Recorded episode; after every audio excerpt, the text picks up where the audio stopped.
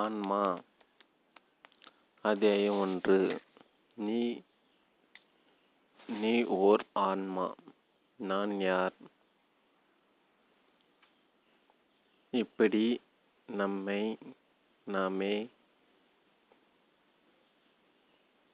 இப்படி நம்மை நாமே கேட்டு பார்த்தா நமக்கு என்ன பதில் கிடைக்கும்? நான் ஒரு சராசரி மனிதன். எனது குடும்பத்தில் நான் ஒரு உறுப்பினர். எனது உழைப்பை அல்லது எனது தொழிலை நம்பி வாழக்கூடிய ஒரு சராசரி மனிதன் நான். இந்த சராசரி மனிதனுக்கு ஏற்படக்கூடிய அத்தனை இன்ப துன்ப அனுபவங்களும் எனக்கு ஏற்படுகின்றன. ஒரு சராசரி மனிதனுக்கு ஏற்படக்கூடிய உயர்ந்த மற்றும் தாழ்ந்த சிந்தனை உணர்வுகளும் எனக்கு ஏற்படுகின்றன. ஆனால் ஆன்மீக நூல்கள் என்னை வேறு விதமாக அடையாளம் காட்டுகின்றன. ஆன்மீக ஞானிகள் என்னை வேறு விதமாக அடையாளம் காட்டுகின்றன.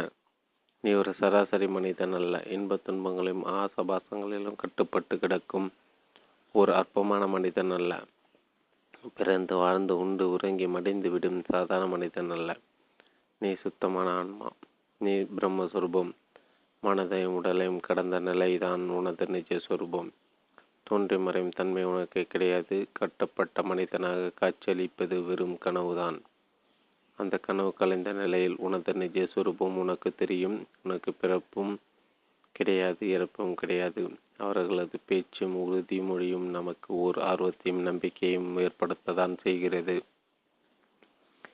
ஏனெனில் நம் நமது அன்றாட யதார்த்த வாழ்வில் அது அந்த பாடுபட்டு கொண்டு இருக்கிறோம். நாம் திரும்பி திசைகளில் எல்லாம் பிரச்சனைகள், போட்டிகள், பொறாமைகள், சண்டைகள், கலவரங்கள், வன்முறைகள், ஏமாற்றங்கள், இவைதான் நம்மை சுற்றி இருக்கும் அவலங்கள், யதார்த்தங்கள். இவை அனைத்தும் ஈடு கொடுத்து தான் நாம் நமது வாழ்வை மேற்கொள்ள வேண்டியவர்களாக இருக்கின்றோம். அந்த கால ஓஷோ, ரஜினிஷ் நூல்களில் ஒரு கதையை படித்ததாக நினைவு. அரண்மனை ஒட்டியுள்ள ஒரு கிணற்று தண்ணீர் மிகவும் சுவை மிகுந்ததாக இருக்கும். ஆகவே நாட்டில் உள்ள மக்கள் அனைவரும் அந்த கிணற்று தண்ணீரை மட்டும் குடிப்பதற்காக பயன்படுத்தி வந்தனர். அந்த நாட்டின் மீது விரோதம் கண்ட பக்கத்து நாட்டு மன்னன் அந்த கிணற்று நீரில் ஒரு விதமான மருந்து பொடியை கலந்து விட்டான். அந்த நீரை அறிந்தவர்கள் அனைவருக்கும் பைத்தியம் பிடித்து விட்டது. அதை அறிந்தவர்கள் அனைவரும் உற்சாகமாக ஆடிப்பாட ஆரம்பித்து விடுகிறார்கள். அந்த தண்ணீரை மற்றவர்கள் குடிக்க விடாமல் மன்னன் தடுத்து பார்த்தும் தண்ணீரை குடித்து விட்டு ஆடு ஆடிப்பாடுபவர்கள் எண்ணிக்கை அதிகமாகி விடுகிறது. அப்படி தண்ணீரை குடித்தவர்கள் அனைவரும் மன்னருக்கு எதிராக திரும்பி மன்னரை தாக்க திட்டமிடுகிறார்கள். அவர்கள் அனைவரும் திரண்டு ஆடிப்பாடிக்கொண்டு அரண்மனை கதையை உடைத்து கொண்டு அரண்மனைக்குள் நுழைந்து விடுகிறார்கள். மந்திரி ஒரு கோலை தண்ணீரை ஊற்றி மன்னரிடம் கொடுத்து, இதை நீங்கள் குடிக்காவிட்டால் நீங்கள் உங்கள் உயிரை இழக்க வேண்டியது ஏற்பட்டுவிடும் என்று அவசரப்படுத்துகிறார். வேறு வழி இல்லாமல் மன்னர் அதை குடிக்கிறார். மந்திரியும் ஒரு கோலை தண்ணீரை குடித்து கொள்கிறார். அவை அவை அந்த கிணற்று தண்ணீர் தான். அந்த தண்ணீரை அறிந்ததும் அவர்களுக்கு பைத்தியம் ஏற்பட்டு ஆடிப்பாட ஆரம்பிக்கிறார்கள். அவர்களை தாக்க முயற்சி செய்த மற்றவர்களும் மன்னரை புரிந்து கொண்டு மன்னர் வாழ்க, மந்திர் வாழ்க என்று கோஷமிடுகிறார்கள். இப்படி நம்மை சுற்றி இருக்கும் போட்டி, பொறாமை, பிரச்சனைகளும் நம்மை பாதித்து விடுகின்றன. நாமும் அவற்றை இரண்டடாக கலந்து விடுகிறோம். இப்போது அந்த வன்முறையும் வேகமும் நம்மிடம் இடம்பெற்று விடுகிறது. நாமும் ஒரு சராசரி மனிதாக சிக்கலாகிவிட்டோம். இப்போது நாமும் ஒரு சராசரி மனிதன் போல் நம்முடைய மோசமான அத்தனை இயல்புகளும் வைத்து கொண்டு ஆன்மா சுபாவமாக ஆசைப்படுகின்றோம். மெய்ஞான நிலை அடையவும் ஆசைப்படுகின்றோம். சாஸ்திரங்கள் நமக்கு உறுதியளிக்கின்றன. நீ உன்னை உடலோடு கூடிய மனிதனாக எண்ணுவது வெறும் கனவுதான். உன்னோட நிஜ சொரூபம் ஆன்மாவே என்று கூறுகின்றன. வேதாந்த நூலில் கூறப்படும் சிங்கக்குட்டியின் கதையை நீங்கள் கேள்விப்பட்டிருப்பீர்கள். கர்ப்பமாக இருந்த சிம்மம் ஒன்று ஆட்டு மந்தையின் மீது பாயும்போது அதன் அறியாமல் அது தன் சிங்கைக்குட்டி ஒன்றை ஆட்டு மந்தையில் இன்று விட்டு போய் போய்விடுகிறது. சிங்கைக்குட்டியும் ஆடுகளோடு ஆடுகளாக வளர்ந்து வருகிறது. ஆடுகளை போன்ற மேமே என்று சப்தமிட்டு கொண்டு வருகிறது. ஒரு நாள் அந்த ஆட்டு மந்தையின் மீது இன்னும் ஒரு சிங்கம் ஆகிறது. அது இந்த சிங்கைக்குட்டியை கண்டு அதனை தூக்கிச் செல்கிறது. அந்த சிங்கைக்குட்டி தன்னை ஆடாக கருதியதால் பயந்து நடுங்குகிறது. நீ ஆடு அல்ல, சிங்கம்தான். சிங்கத்தின் குட்டி தான் நீ உணர வைக்கிறது. இப்படி சாஸ்திரங்கள் நமக்கு நம்பிக்கை ஊட்டுகின்றன.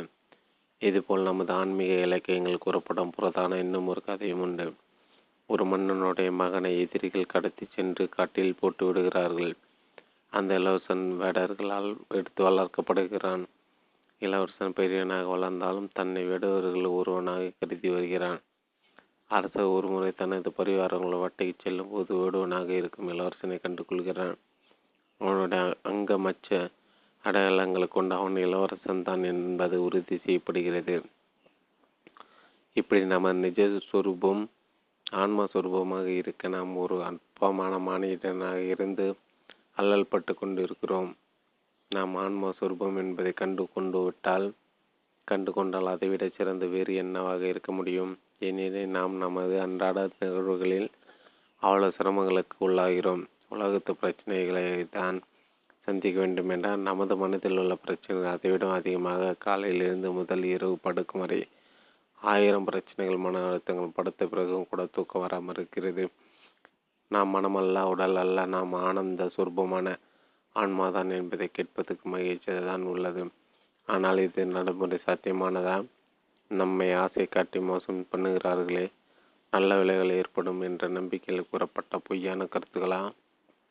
வேத சாஸ்திரங்கள் சொல்வது நிச்சயமாக பொய்யாக இருக்க முடியாது என்ற அரைகுறை நம்பிக்கையுடன் நாம் மேலும் சற்று தொடர்ந்து பார்ப்போம். இரண்டு, ஆன்மாவை அறிவது எவ்வாறு? நாம் உடல் நாம் உடல் இருப்பது நமக்கு தெரிகிறது. இது நம் அனைவருக்கும் வெளிப்படையாக தெரிகிறது. நமது உடலுக்கணக்கு வெளிப்படையாக தெரியும் உருவம் இருக்கிறது. நம் உடல் தான் பிறப்பை எடுத்துள்ளது. குழந்தையாக பிறப்பெடுத்து நமது உடல் சிறிது சிறிதாக வளர்ச்சி அடைந்துள்ளது. நமது உடல் மூலமாக தான் நாம் மெய், வாய், கண், மூக்கு, செவி என்ற ஐம்பொறிகளின் வழியாக ஒவ்வொன்றை உணர்ந்தறிகிறோம். ஏதாவது ஒரு கருவி போய்விட்டது என்றால் அது சம்பந்தப்பட்ட உணர்வுகளும் நமக்கு இல்லாமல் போய்விடுகின்றது. கண் படுந்து அடைந்துவிட்டால் ஒளி சம்பந்தமான உலகம் நமக்கு இல்லாமல் போய்விடும். செவி படுத்து அடைந்து விட்டதென்றால் ஒளி சம்பந்தமான உலகம் நமக்கு இல்லாமல் போய்விடும். இப்படி நமது உடலின் மூலமாகவே நாம் அந்த உலக அம்சங்கள் அனைத்தையும் உணர்ந்தறிகிறோம். நம்மை பொறுத்த அளவில் நமது உடல் உணர்வுகள் தான் நமது சொந்த உலகம். நமது உடலால் அறிய முடியாதது எதையும் நம்மால் அறிய முடியாது. அடுத்ததாக நம்மிடம் கூறும் நம்மிடம் உள்ளது நமது அறிவு. அதை நமது மனது என்று கூறுகிறோம். நமது மனதால் அறிவது என்பதை இந்த ஐந்து பொறிகளுடன் சேர்த்து எடுக்க முடியாது. அதை ஆறாவதாக உள்ள இன்னும் ஒரு பொறி அல்லது புலன் என்றே கூற வேண்டும். ஆனால் இந்த ஐந்து பொறிகள் மூலம் நாம் அறிவதை எல்லாம் ஒருங்கிணைத்து தொகுத்து அறிவதுதான் நமது அறிவு. பொறிகளின் உதவி இல்லாமல் நமது மனது தனியாக சிந்தித்தும் சில முடிவுகளை கொடுக்கிறது. இந்த அறிவு மனது இருப்பதும் நமக்கு வெளிப்படையாக தெரிகிறது. நாம் தூங்கும் போது மட்டும்தான் நமது மனது ஓய்வு பெறுகிறது. அங்கேயும் சில நேரங்களில் கனவாக வெளிப்படுகிறது. இப்படி நாம் நமது உடலையும் அறிகிறோம், மனதையும் அறிகிறோம். இப்போது நம்மை வேறு விதமாக அறிய சொல்லி நமது ஆன்மீக சாஸ்திரங்கள் கூறுகின்றன. நம்மை ஆன்மா என்று எப்படி அறிந்து கொள்வது? எதன் மூலம் அறிந்து கொள்வது? நாம் எதையாவது அறிவதாக இருந்தால் நாம் ஐம்புலங்களின் வழியாக அறிகிறோம் அல்லது மனதால் அறிகிறோம். இவை தவிர அறியக்கூடிய கருவிகள் எவை நம் கைவசம் இல்லை. நமது ஐம்புலன்களின் மூலமாக ஆன்மாவை அறிய முடியும். நமது அறிவின் மூலமாக ஆன்மாவை அறிய முடியுமா? நம்முடைய ஆன்மாவை பற்றி பகவத்கீதையில் கூறப்பட்டிருப்பதை படித்திருக்கிறீர்களா? ஆன்மா நீரில் நனையாதது, நெருப்பில் வேகாதது, பிறக்காதது, இறக்காதது. புலன்களால் புலன்களாலோ அறிவினாலோ அறிய முடியாதது. இப்படி கூறுகிறது கீதை. நமக்கு அறியக்கூடிய கருவிகள் எவற்றாலும் அறிய முடியாது ஆன்மா என்று கூறப்பட்டுவிட்டது. புலன்களாலும் அறிய முடியாது, அறிவினாலும் அறிய முடியாதது என்றால் என்ன அர்த்தம்? ஆன்மா என்பது எவராலும் அறிய முடியாதது என்ற அர்த்தமா? பிறகு ஆன்மா என்ற ஒன்று இருக்கிறது என்பதற்கு என்னதான் சான்று? அப்படியானால் ஆன்மா என்பது அறிய முடியாத பொருளா? இதற்கு நமது சாஸ்திரங்கள் என்ன வழிதான் கூறுகிறது? சாஸ்திரங்களிலும் இதற்கான வழி கூறப்படவில்லையா? சாஸ்திரங்கள் அந்த கீதையிலே இதற்கான வழி கூறப்பட்டுள்ளது. ஆனால் அந்த வழி என்னவென்று கேட்டால் நமது தலை இன்னும் கொஞ்சம் சுற்றி போய்விடும். அப்படி என்ன தான் வினோதமான முறையில் சாஸ்திரங்கள் அதற்கான வழி கூறப்பட்டுள்ளது? ஆன்மா மூலம் ஆன்மாவை அறிவாயாக. இப்படி தான் சாஸ்திரங்கள் இதற்கான வழிமுறை கூறப்பட்டுள்ளது. ஆன்மாவை எப்படி அறிவது என்பது இதன் மூலம் நமக்கு தெல்ல தெளிவாக விளங்கியிருக்க வேண்டும். அப்படி விளங்காத பட்சத்தில் அதற்கு நாம் பொறுப்பல்ல, நமக்கு போதித்த சாஸ்திரங்கள் தான் பொறுப்பு. ஒருவன் ஒருவர் காணாமல் போய்விட்டார் என்று காவல் நிலையத்தில் புகார் கொடுக்கிறோம். அதிகாரி அது சம்பந்தமாக நம்மை விசாரிக்கின்றார். காணாமோ காணாமற் போனார், கடைசியாக எந்த ஊருக்கு போனார் என்று யாருக்காவது தெரியுமா? எங்களில் எவருக்கும் தெரியாது. ஆனால் ஒருவருக்கு மட்டும் தெரியும். ஒருவருக்கு மட்டும் அவர் கடைசியாக எந்த ஊருக்கு போனார் என்பது தெரியும் என்று நாம் அவருடைய விசாரணைக்கு ஒத்துழைப்பு கொடுக்கிறோம். யார் அவர்? இப்போது அவர் எங்கே இருக்கிறார்? விசாரணை அதிகாரி மீண்டும் கேட்கிறார். அவர் எங்கே இருக்கிறார் என்பது தெரியவில்லை. அவர் தான் காணாமல் போனவர். இப்படி நாம் பதில் கொடுத்தோமானால் அந்த விசாரணை அதிகாரி என்ன ஆவார்? நம்மையே காணாமல் ஆக்கிவிடுவார். சாஸ்திரத்தின் கூற்று இப்படி ஒரு வேடிக்கையாகவும் வினோதமாக அமைந்துள்ளது. ஆனால் சாஸ்திரங்கள் நம்மிடம் விளையாடவில்லை, நம்மிடம் ஜோக்கடிக்கவில்லை. சாஸ்திரங்கள் தமது கருத்தை தீரமாக இப்படி கூறுகிறது. அந்த கூற்றில் அணு அளவெனும் பொய் கிடையாது. ஆன்மாவை பற்றி அவ்வாறாமல் வேறு எவ்வாறு விலக்கி கூற முடியும்? வேறு எந்த வகையில் அதனை கூறினாலும் அது பொய்யாகிவிடும். சாஸ்திரங்கள் இவ்வாறு கூறி கூறியிருப்பது சத்தியமான உண்மையாகும். இந்த ஆன்மாவை பற்றி சாஸ்திரங்கள் கூறும் பிரம்மாணம் ஆகும். பிரம்மாணம் என்பது மாறாத முழு முதல் உண்மையாகும். அப்சொலிட் ட்ரூத்தை குறிப்பதாகும். சரி, சாஸ்திரங்களின் மீதுள்ள மரியாதை நிமித்தம் இதை நாம் உண்மையே தான் எனவும் சரியான விளக்கம்தான் எனவும் ஏற்றுக்கொள்ளவே ஏற்றுக்கொள்வதாகவே வைத்துக்கொள்வோம். ஆனால் இதனை நாம் எப்படி புரிந்து கொள்வது? நம்முடைய இன்றைய வாழ்வோடு அதனை எவ்வாறு இணைப்பது? அதனை புரிந்து கொள்வதால் நமக்கு என்ன ஆதாய என்னதான் ஆதாயம்? ஆன்மாவை புரிந்து கொள்வதால் ஆன்மாவுக்கு மட்டுமே லாபம், நம்முடைய இன்றைய வாழ்க்கைக்கு எந்த உபயோகமும் கிடையாது என்று ஆகிவிட்டால் பிறகு இது பற்றி ஆய்வே தேவையில்லாமல் போய்விடும். இப்போது நாம் யார் அல்லது நான் யார், நமக்கும் ஆன்மாவுக்கும் உள்ள தொடர்பு என்ன என்ற கேள்வியை நமக்கு நாம் கேட்க வேண்டிய நிலையில் உள்ளோம். மூன்று அத்தியாயம் மூன்று நான் யார் நீங்கள் யார் என்று உங்களை யாராவது கேட்கிறார்கள் என வைத்துக்கொள்வோம். என்ன பதில் சொல்வீர்கள்? நான் ஆன்மான் என்று கூறுவீர்களா? நிச்சயமாக அப்படி கூற மாட்டீர்கள். நான் ஆன்மா என்று நம்மை நாமே அறிந்திருக்கவில்லை. ஆகவே நம்மை நாம் ஆன்மா என்று கூறுவதில்லை. நம்மை நமது உடலோடு சம்பந்தப்படுத்தி நான் யார் என்று விளக்கம் என்று நாம் விளக்கம் கொடுக்கலாம். அல்லது நம்மை நமது மனதோடு சம்பந்தப்படுத்தி நான் என்று விளக்கம் கொடுக்கலாம். அல்லது நம்மை நாம் அல்லது நம்மை உடல் நமது உடலும் மனதும் சேர்ந்த கலவையாக கருத்து நான் யார் என விளக்கம் கொடுக்கலாம். நமது உடல் உள்ள பொறிகளின் வாயிலாக அனைத்தும் அறிந்து கொண்டாலும் நமது மனதின் துணையோடு தான் அதனை புரிந்து கொள்கிறோம். ஆகவே உடலை விட நாம் புரிந்து கொள்ளும் மனம் என்னும் பகுதி தான் மிகவும் முக்கியத்துவம் உடையதாக உள்ளது. மிருகங்களுக்கும் உடல் இருக்கின்றது, பொறிகள் இருக்கின்றன. ஆனால் அவைகளுக்கு நம்மை போன்ற மன அமைப்பு இல்லை. ஆகவே எந்த மிருகம் நான் யார் என்று கேட்பதில்லை, எந்த மிருகம் ஆன்மா என்றால் என்ன என்று கேட்பதில்லை. எனவே நம்மை பொறுத்தவரையில் நமது மன அமைப்பு தான் பிரதானமான பங்கு வகிக்கின்றது. நான் என்று தன்னை முன்னிலைப்படுத்திக் கொள்வது நமது மனதே. நம்முடைய மனது தான் தன்னை நான் என்று கூறிக்கொள்கிறது. தன்னுடைய பகுதியாக அது உடலையும் சேர்த்துக்கொள்கிறது. நமது உடல் தன்னை நான் என்று கூறிக்கொள்வதில்லை. நமது மனதுதான் நம்மை பொறுத்தவரையில் நான். ஆனால் நமது சாஸ்திரங்கள் என்ன கூறுகின்றன என்றால் நமது மனதுக்கு சுய ஒளி கிடையாது என்று கூறுகிறது. சந்திரனும் சூரியனும் நமக்கு தெரியும். சந்திரனுக்கு சுய ஒளி கிடையாது என்றும் சூரியனுக்கு சுய ஒளி உண்டு என்றும் நாம் அறிகிறோம். சூரியனுடைய ஒளி சந்திரனுக்கு மட்டும் பிரதிபலிப்பு தான் நிலா ஒளி என்று நாம் பாடத்தில் படிக்கிறோம். அப்படி நமது அப்படி நமது மனதுக்கு சுய ஒளியோ சுய உணர்வோ கிடையாது. சூரியனிடம் பிரம்மத்திலிருந்து தான் அது ஒளியையும் உணர்வையும் பெறுகிறது. சூரியனுடைய மொத்த ஒளியையும் சந்திரன் பிரதிபலிப்பதில்லை. சந்திரன் படக்கூடிய அந்த சூரிய ஒளியை மட்டுமே சந்திரன் பிரதிபலிக்கின்றது. அப்படி சந்திரன் படக்கூடிய சூரிய ஒளி தான் நமது மனதில் செயல்படக்கூடிய பிரம்மம். ஒரு படகு மொத்தமான கடலில் சென்றாலும் கடலின் ஏதோ ஒரு பகுதியில் தான் அந்த படகு மிதக்கிறது. அப்படி நமது மனதோடு தொடர்புடைய பிரம்மத்தை தான் கூடஸ்தான் ஆன்மா சாட்சி என்று கூறுகிறார்கள். சாஸ்திரங்கள் அப்படி கூறுகின்றன. சந்திரனில் படும் சூரிய ஒளி சுத்த சைத்தியானமாக இருக்கிறது. படகை தொட்டு கொண்டிருக்கும் கடல் சுத்த சைத்தியானமாக இருக்கிறது. சந்திரனில் படரும் சூரிய ஒளி நில ஒளியாக பிரதிபலிக்கிறது. சந்திரனில் படரும் வரை அது சூரிய ஒளி, அதுவே சந்திரனுக்கு பிரபலிக்கும் போது நில ஒளி. சந்திரனுக்கென்று தனியான ஒளி எதுவும் கிடையாது. ஆனால் சுத்தமான சூரிய ஒளியை வேறு தன்மையில் மாற்றிக்கொள் மாற்றி கொடுக்கிறது. சந்திரனை படர்ந்த சுத்தமான சூரிய ஒளியை கூடத்தான் என்று கூறுகிறோம். சந்திரனிலிருந்து பிரதிபலிக்கும் நில ஒளியை சித பாசன் அல்லது அச ஆபாசன் என்று கூறுகிறோம்.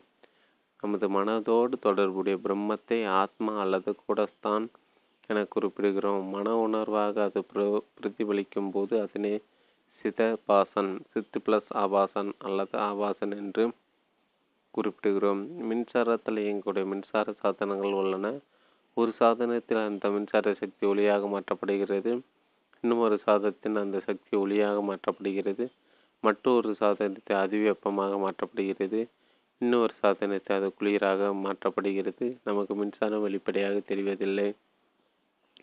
நமக்கு மின்சாதனங்களின் மூலமாக வெளிப்படுவது தான் வெளிப்படையாக தெரிகின்றன. நமக்கு வெளிப்படையாக தெரிவது ஓசை, ஒளி, வெப்பம், குளிர். இவை அனைத்தும் விளைவுகள். இந்த விளைவுகளை நம் வழியில் நாம் அதன் காரணத்தை அறிந்தால் அந்த காரணப்பொருள் வினோதமான பொருளாகிவிடும். ஓசையை கொண்டு மின்சாரத்தை அறிவோமாயின் மின்சாரத்தையும் ஓசையின் அம்சமாக கருதிவிடுவோம். இப்படி நாம் இப்படி என்ன விளைவு கொண்டு அந்த மின்சாரத்தை அறிவோமாயின் அந்த விளைவின் அம்சமாகவே அந்த மின்சாரத்தை அறிந்து விடுவோம். விளைவுகளுடைய காரணம் அந்த உபகரணங்களே ஆகும். உபகரணங்களை இயக்கி இது மட்டும்தான் மின்சாரம். உபகரணங்களின் விளைவுகளை கொண்டு மின்சாரத்தை அறிந்து கொள்ள முடியாது. அதனால்தான் ஆன்மாவை ஆன்மாவால் அறிய என்று சாஸ்திரங்கள் கூறிவிட்டன.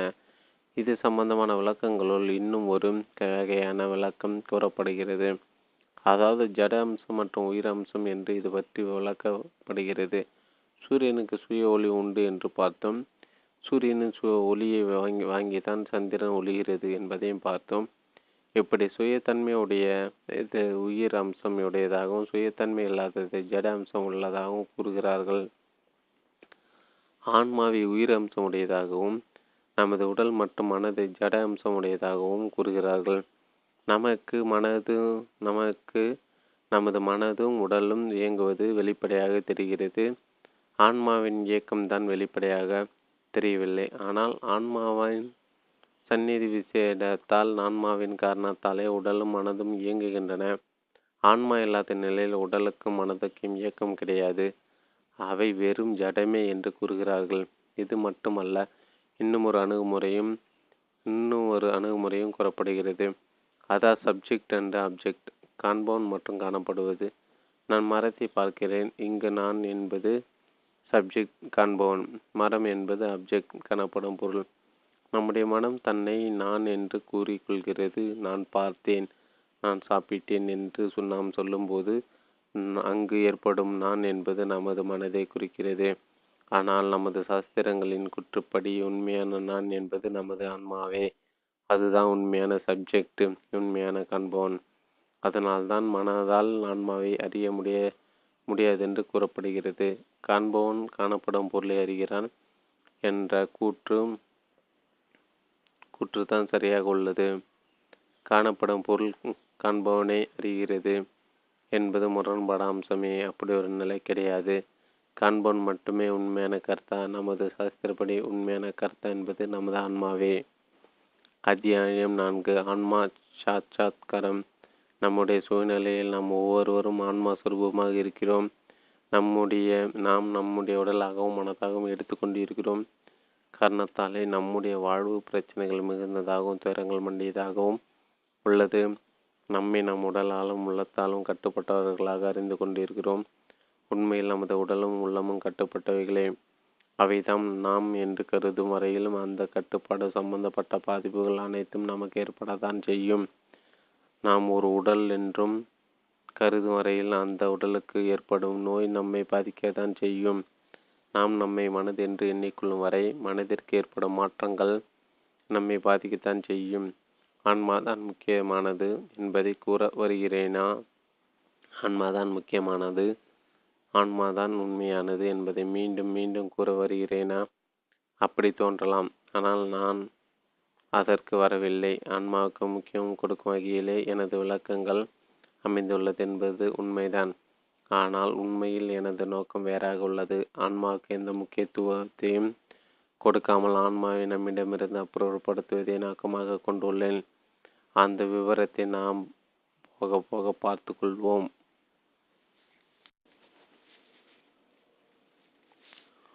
கொடுக்காமல் ஆன்மாவை நம்மிடமிருந்து அப்புறப்படுத்துவதை நோக்கமாக கொண்டுள்ளன.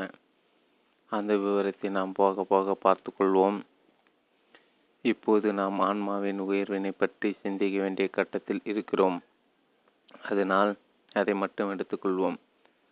நாம் நம்மை நம்மை உடல் என்று எடுத்துக்கொள்வதால் உடல் சம்பந்தப்பட்ட பிரச்சனைகளும், நம்மை மனம் என்று எடுத்துக்கொள்வதால் மனம் சம்பந்தப்பட்ட பிரச்சனைகள் நம்மை சூழ்ந்திருக்கின்றன.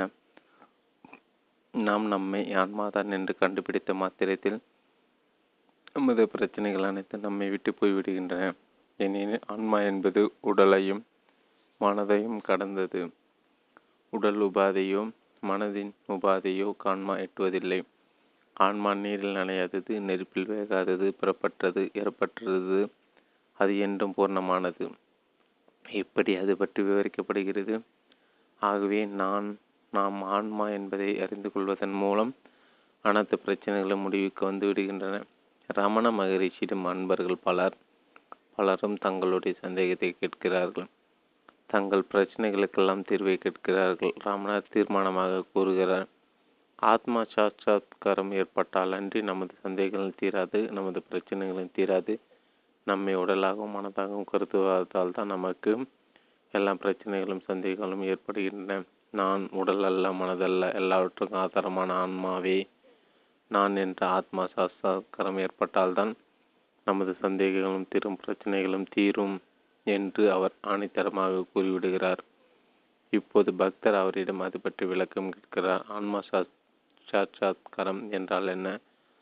நான் என்பது எனது உடலை பிரத்யட்சமாக பாவமாக பார்க்கிறேன். அப்படி பிரத்யட்சமாக பாவமாக ஆன்மாவை பார்த்திடுவது ஆத்மா சாட்சாத் சாட்சாத்காரமா? நாம் நம்முடைய புலன்களின் உதவியுடன் உணர்ந்து அறிவதை தான் பிர பிர பிரயத்தட்சமாக நேருக்கு நேராக அறிவதாக வைத்திருக்கிறோம். ஆன்மா சாட்சாத்காரம் என்பது இப்படி உணர்வு ரீதியாக நேருக்கு நேராக அறிவதா? நாம் நமது நண்பரை பார்த்து நண்பர் தான் என்று புரிந்து கொள்கிறோம். நமது புரிபுலன்களால் அவரை உணர்ந்து கொண்டாலும் நமது அறிவினால்தான் நாம் அவரை ஆடாலும் கண்டு புரிந்து கொள்கிறோம். இப்படி ஆத்மா சாட்சாத்காரமும் உணர்வுபூர்வமாகவும் அறிவுபூர்வமாக இருக்கும். இப்படி அறிந்து புரிந்து கொள்வதை தான் பிரத்யட்சமாக அறிவது என்று கூறுகிறோம். இப்படி பிர பிரத்யட்சமாக புரிந்து கொள்வதுதான் ஆத்மா சாட்சாத்காரம். உண்மையில் ஆத்மா சாட்சாத்காரம் என்று நாம் கூறுவோமானால் அது பிரத்யட்சமாக அறிவதை தான் குறிக்கிறது. அதனால் அந்த பக்தர் தன்னுடைய சந்தேகத்தையும் நியாயமான முறையிலே வெளிப்படுத்துகிறார். அதுவரை ரமணர் தனது உபதேசங்களின் பெரும்பகுதியை ஆத்மா ஆத்மா சாட்சாத்காரம் என்ற பெயரிலே வெளிப்படுத்தி வந்தார். எதற்கெடுத்தாலும் அவரது ஒரே பதில் ஆத்மா சாட்சாத்காரம், ஆத்மா சாட்சாத்காரம் என்பதே. நைஷ்டிக பிரம்மச்சரியம் என்றால் என்ன என்று ஒரு பக்தர் கேள்வி கேட்கிறார். அதற்கு ரமணர் கொடுத்த பதிலும் இதுதான். ஆத்மா சாட்சாத்காரம் தான் உண்மையான நைஷ்டிக பிரம்மச்சரியம் என்று கூறிவிடுகிறார். இப்படி அவரது ஒரே பதில் ஆத்மா சாட்சாத்காரம், ஆத்மா சாட்சாத்காரத்தை நாம் பிரத்யட்சம் பாவமாக அடைவது எவ்வாறு என்று பக்தர் கேட்கவும் ரமண மகரிஷியும் சற்று சிந்தித்து தனது நிலைப்பாட்டை மாற்றிக்கொள்கிறார். அறியாமையாகல்வதை ஆத்மா சாட்சாத்காரம், ஆத்மா தரிசனம் என்று வெறும் வார்த்தைய வார்த்தைக்காக தான் சொல்கிறோம். அறியாமை போதுதான் ஆத்மா சாட்சாத்காரம். இப்படி அவர் அதனை வேறு விதமாக கூறிவிடுகிறார். ரமண மகரிஷி சாதாரண ஞானி அல்ல, அவர் பிரம்ம ஞானி. அவரது வார்த்தைகளையும் சாஸ்திரமாகவே எடுத்துக்கொள்ளலாம். இப்போது நமது கேள்வி வேறு விதமாக திரும்பிவிட்டது. நாம் ஆத்மா சாஸ்திரத்தை அறிய வேண்டுமா அல்லது அறியாமையை அகற்ற வேண்டுமா? ஐந்து அத்தியாயம் ஐந்து எது அஞ்ஞானம். ஆத்மா சாட்சாத்காரம் என்னும் வார்த்தையை நேர்முகமாக நாம் அடையும் நிலையை குறிக்கிறது. அறியாமையை அகற்றுவது என்பது எதிர்முகமாக செயல்பட்டு அறியாமையை அகற்றி ஆத்மா சாட்சாத்காரத்துக்கு வழிவகுப்பது. The first one deals with the positive aspect, the second one deals with the negative aspect. ஆத்மாவை ஆத்மாவால் அறிக என்று சாஸ்திரங்கள் குறிவிட்டன. அறியாமையை அகற்றுவதால் ஏற்படுவது ஆத்மா சாட்சாத்காரம். இது ரமண மகரிஷியின் கூற்று. ஆத்மாவை ஆத்மாவால் அறிக என்பதில் அங்கு ஆன்மா மட்டுமே முக்கியத்துவம் பெறுகின்றது. அதற்கு அந்நியனமானவைகள் எல்லாம் மறைப்பொருளாகி விடுகின்றன. தன்னுடைய ஆத்மா சாட்சாத்காரத்தை நேர்முகமாக பலரும் தேடியும் வருகின்றனர். தன்னை ஒரு பூர்ண பொருளாக எடுத்துக்கொண்டு அதனை சாட்சாத்கரிக்க முயன்று வருகிறார்கள். நானே சுத்தமான ஆன்மா, நானே பரம்பொருள் என்ற நேர்முகமான அணுகுமுறை அவர்களுக்கு மிகவும் பிடித்தமாக உள்ளது.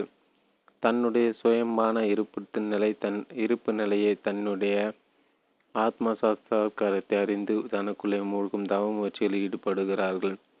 ஆனால் அப்படி வெற்றி பெற்றவர்கள் இதுவரை எவரும் கிடையாது. ஏனெனில் அது சாத்தியமே இல்லாத ஒரு அணுகுமுறை. எத்தனை ஜென்மங்கள் எடுத்து ஒருவர் இப்படி முயன்று வந்தாலும் அவரால் இந்த வழியாக ஆத்மா சாட்சாத்காரத்தை அடையவே முடியாது. ஆனால் இந்த வழிமுறையிலும் கூட ஒரு விதிவிலக்கு உண்டு. அது என்ன விதிவிலக்கு என்பதை அதற்கான சந்தர்ப்பம் வரும்போது பார்ப்போம். ஆன்மா இப்படி என்னை பொறுத்தவரை நேர்முகமாக அறிய முடியாது என்பதை பார்த்தோம். இனி அடுத்த வழி என்ன?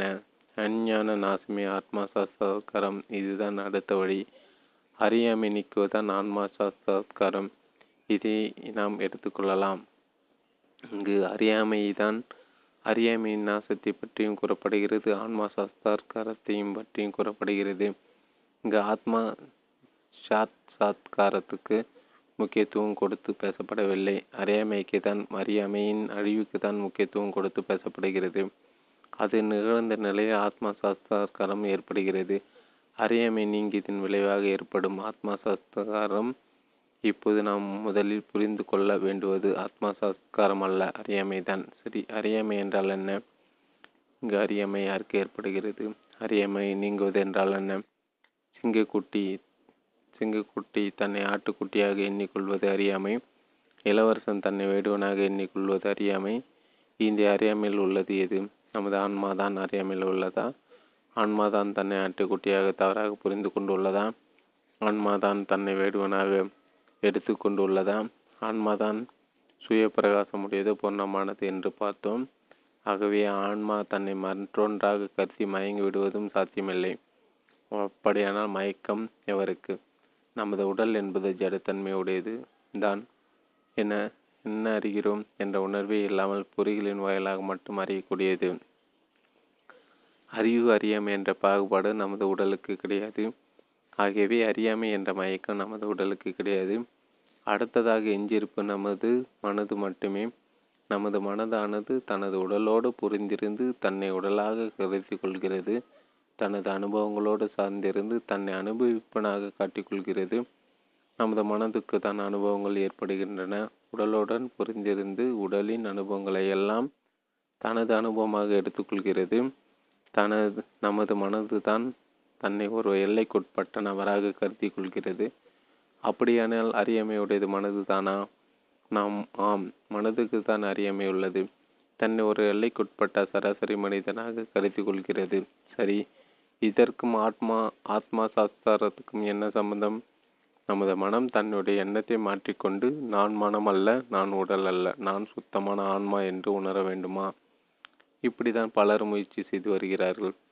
அவர்கள் தங்களுடைய முயற்சியையும் அணுகுமுறையும் நமது சாஸ்திரங்களோடு இணைத்தே வைத்துள்ளார்கள். ஆகவே தங்கள் அணுகுமுறையும் தங்களது முயற்சியும் சாஸ்திரம் வலியுறுத்தும் ஒன்றாகவே எண்ணி வருகிறார்கள். ஏனெனில் அவர்களது கருத்துக்களை உறுதிப்படுத்தும் வாசகங்கள் பல சாஸ்திரங்களில் கூறப்பட்டுள்ளன. அது மட்டுமல்லாமல் மகான்கள் பலரும் அந்த கருத்தை உறுதி செய்து செய்வது போலும் பேசி வருகிறார்கள். சூரியனின் ஒளி தான் சந்திரனில் பட்டு நில ஒளியாக பிரதிபலிக்கிறதே தவிர சந்திரக்கென்று ஒளி கிடையாது.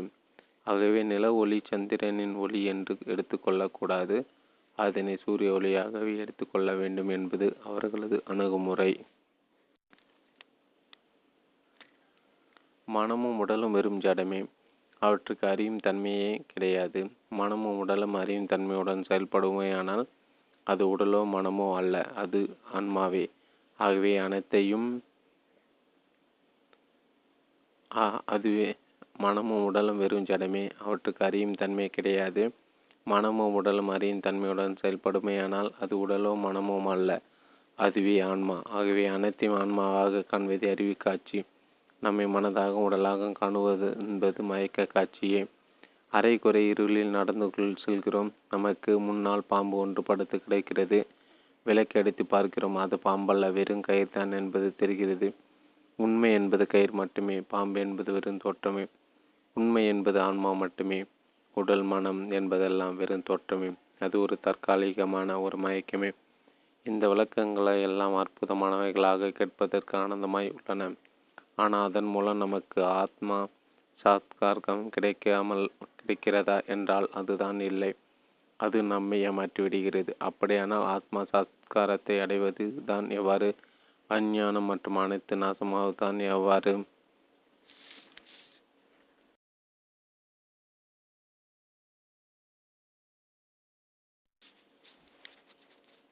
அத்தியாயம் ஆறு.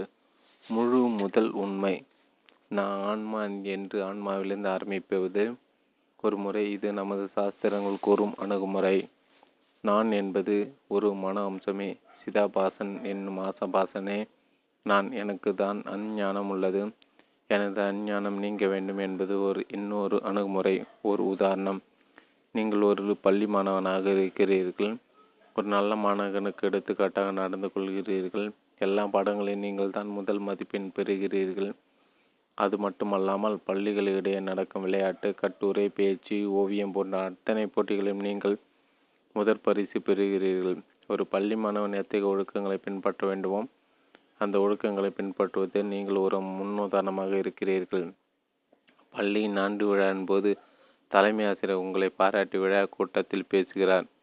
ஒவ்வொரு அம்சத்தில் நீங்கள் எவ்வாறு சிறந்தவர் என்பதை ஒவ்வொரு நிகழ்வாக எடுத்து கூறி பாராட்டி உங்களை உங்களையும் விழாவுக்கு வந்த கூட்டினத்திற்கு அறிமுகம் செய்து வைக்கின்றார். கூட்டத்தினரும் உங்களை பாராட்டும் வகையில் கரகோஷம் செய்து தங்கள் மகிழ்ச்சியையும் வாழ்த்துக்களும் தெரிவிக்கின்றனர். இதே நிகழ்வை நாம் இன்னொரு விதமாக அணுகினால் அது எப்படி இருக்கும்?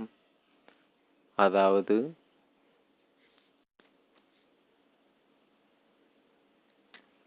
அதாவது உங்களை பற்றிய செய்திகள் அனைத்தும் உண்மைதான். அதில் எந்தவித மாற்றமும் இல்லை.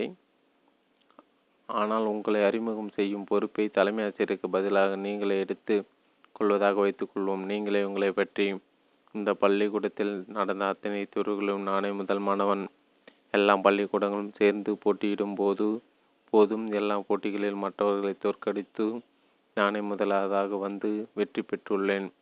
ஒரு மாணவன் எப்படி ஒழுக்கமாக நடக்க வேண்டுமோ அத்தனை ஒழுக்கங்களையும் நான் பின்பற்றி வருகிறேன்.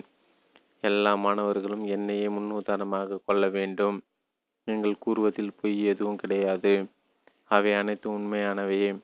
ஆனால் அதனையே தலைமை ஆசிரியர் கூறுவதாக இருந்தால் மழு மகிழ்ந்து கலகோஷம் செய்திடும் கூட்டத்தினர் நீங்கள் இப்படி உங்களை நீங்களே அறிமுகம் செய்து கொள்ளும் போது தங்களுடைய முகத்தை சுடித்து கொள்கின்றனர். நாம் ஆன்மா ஆன்மா என்பதும் நம்முடைய இயல்பான நிலை ஆன்மா சுரூபமே என்பதும் கற்பனையான ஒன்றல்ல. அது உண்மை, முழு முதல் உண்மை. It is the nothing but the absolute truth. இது தற்காலிகமான உண்மை என்று இது என்றென்று மாறாத முழு முதல் உண்மையாகும்.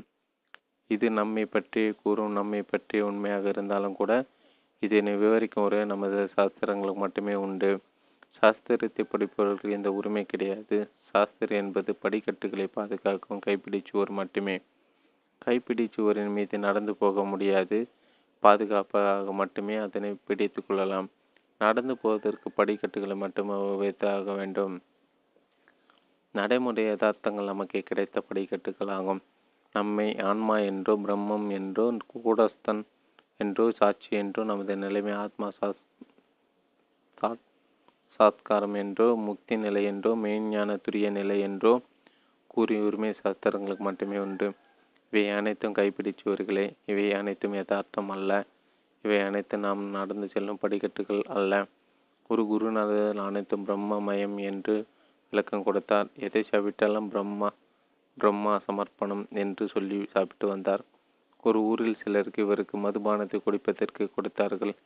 இவரும் பிரம்மா அர்ப்பணம் என்று சொல்லி மதுபானத்தை கொடுத்தார். இவருடன் வந்து இவரது சீடர்களும் மிகவும் மகிழ்ச்சி அடைந்து மதுபானங்களை பிரம்மார்ப்பணம் சொல்லி சாப்பிட ஆரம்பித்தார்கள். குருநாதர் அவர்களை தடுக்கவில்லை. இவரும் சீடர்களும் அடுத்த ஊருக்கு சென்றார்கள். அங்கே கொள்ளர் ஒருவருடைய உலையில் உல் உலோக குழம்பு கொதித்து கொண்டிருந்தது. குருநாதர் அந்த குழம்பை எடுத்து பிரம்மார்ப்பணம் சொல்லி குடித்து விடுகிறார். நீங்களும் குடிங்கள் என்று சொல்லி சீடர்களை உபசரிக்கிறார்.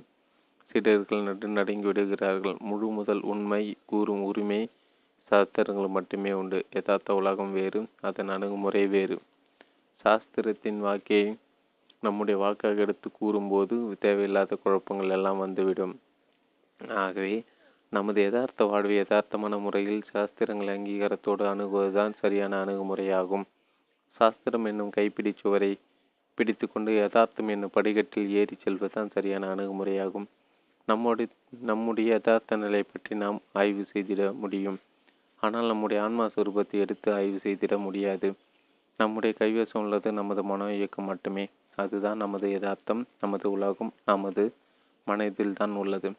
நமக்கு ஏற்படும் அத்தகைய இன்ப துன்பங்களும் நமது மனதின் தொடர்பாலே அமைந்துள்ளது. நம்முடைய அறிவும் நமது மனதில்தான் உள்ளது. நமது அறியாமையும் மனதில்தான் உள்ளது. நம்முடைய மன இயக்கத்தை நம் மனம் போனபடி ஆய்வு செய்திடாமல் அதையும் கூட நமது சாஸ்திரங்கள் உதவியோடு அணுகி ஆய்வு செய்திடலாம். நமது மனதை பற்றியும் சாஸ்திரம் விவரித்து கூறுகிறது. நமக்கு ஏற்படும் அனுபவங்கள் நான்கு நிலைகளாக பிரிக்கப்பட்டுள்ளன.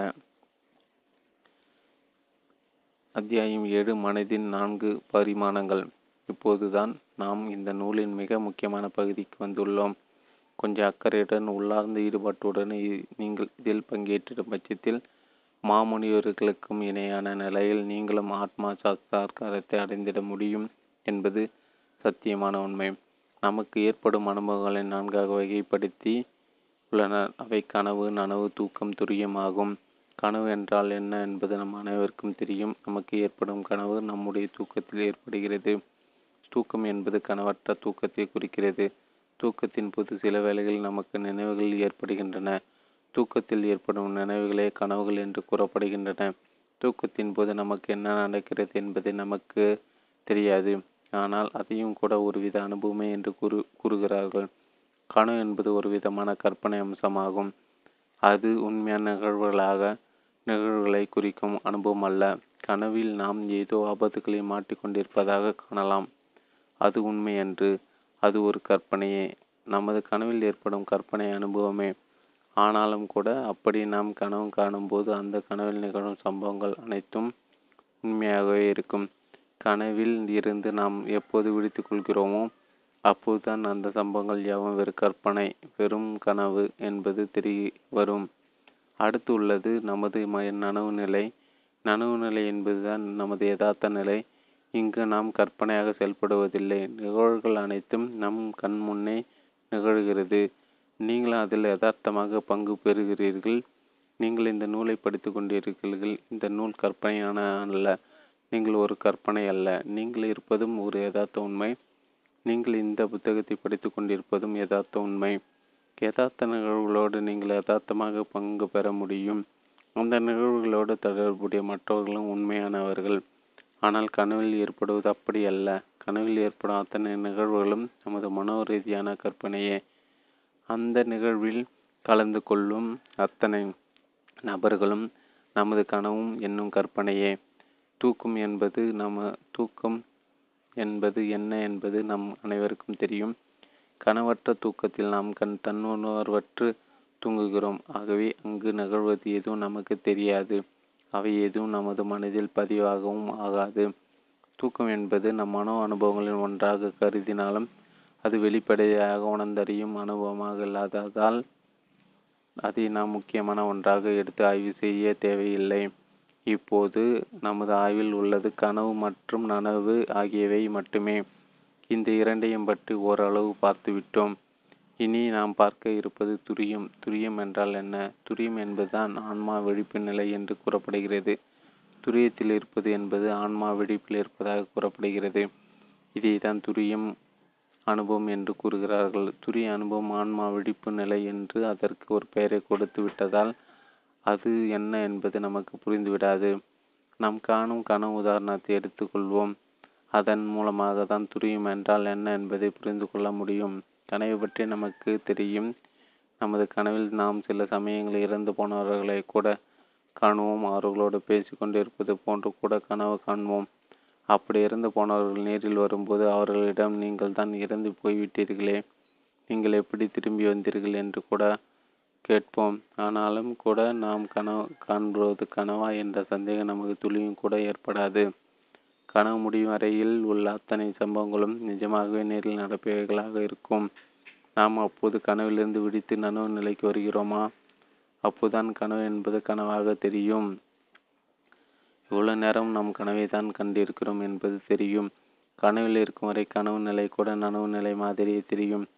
நிஜமான நனவு நிலை நனவு நிலைக்கு வந்த பிறகுதான் கனவு என்பது கனவாக அடையாளம் காணப்படுகிறது.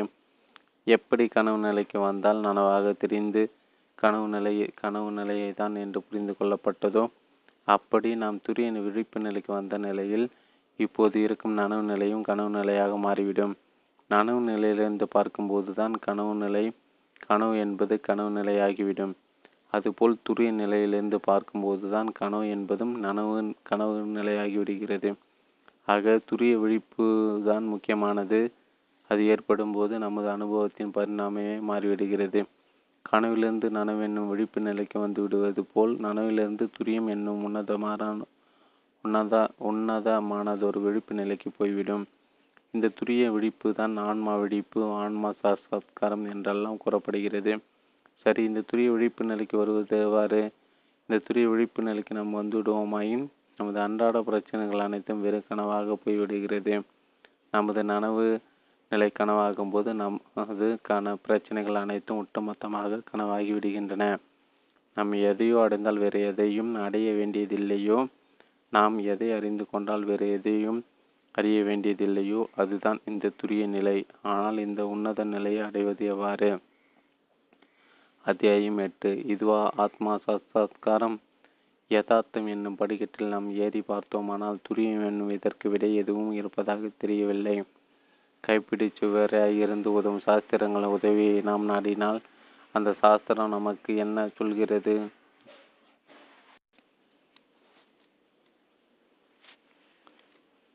நீ எதை அடைந்தாலும் அதை நீ இழக்க வேண்டியது ஏற்படும்.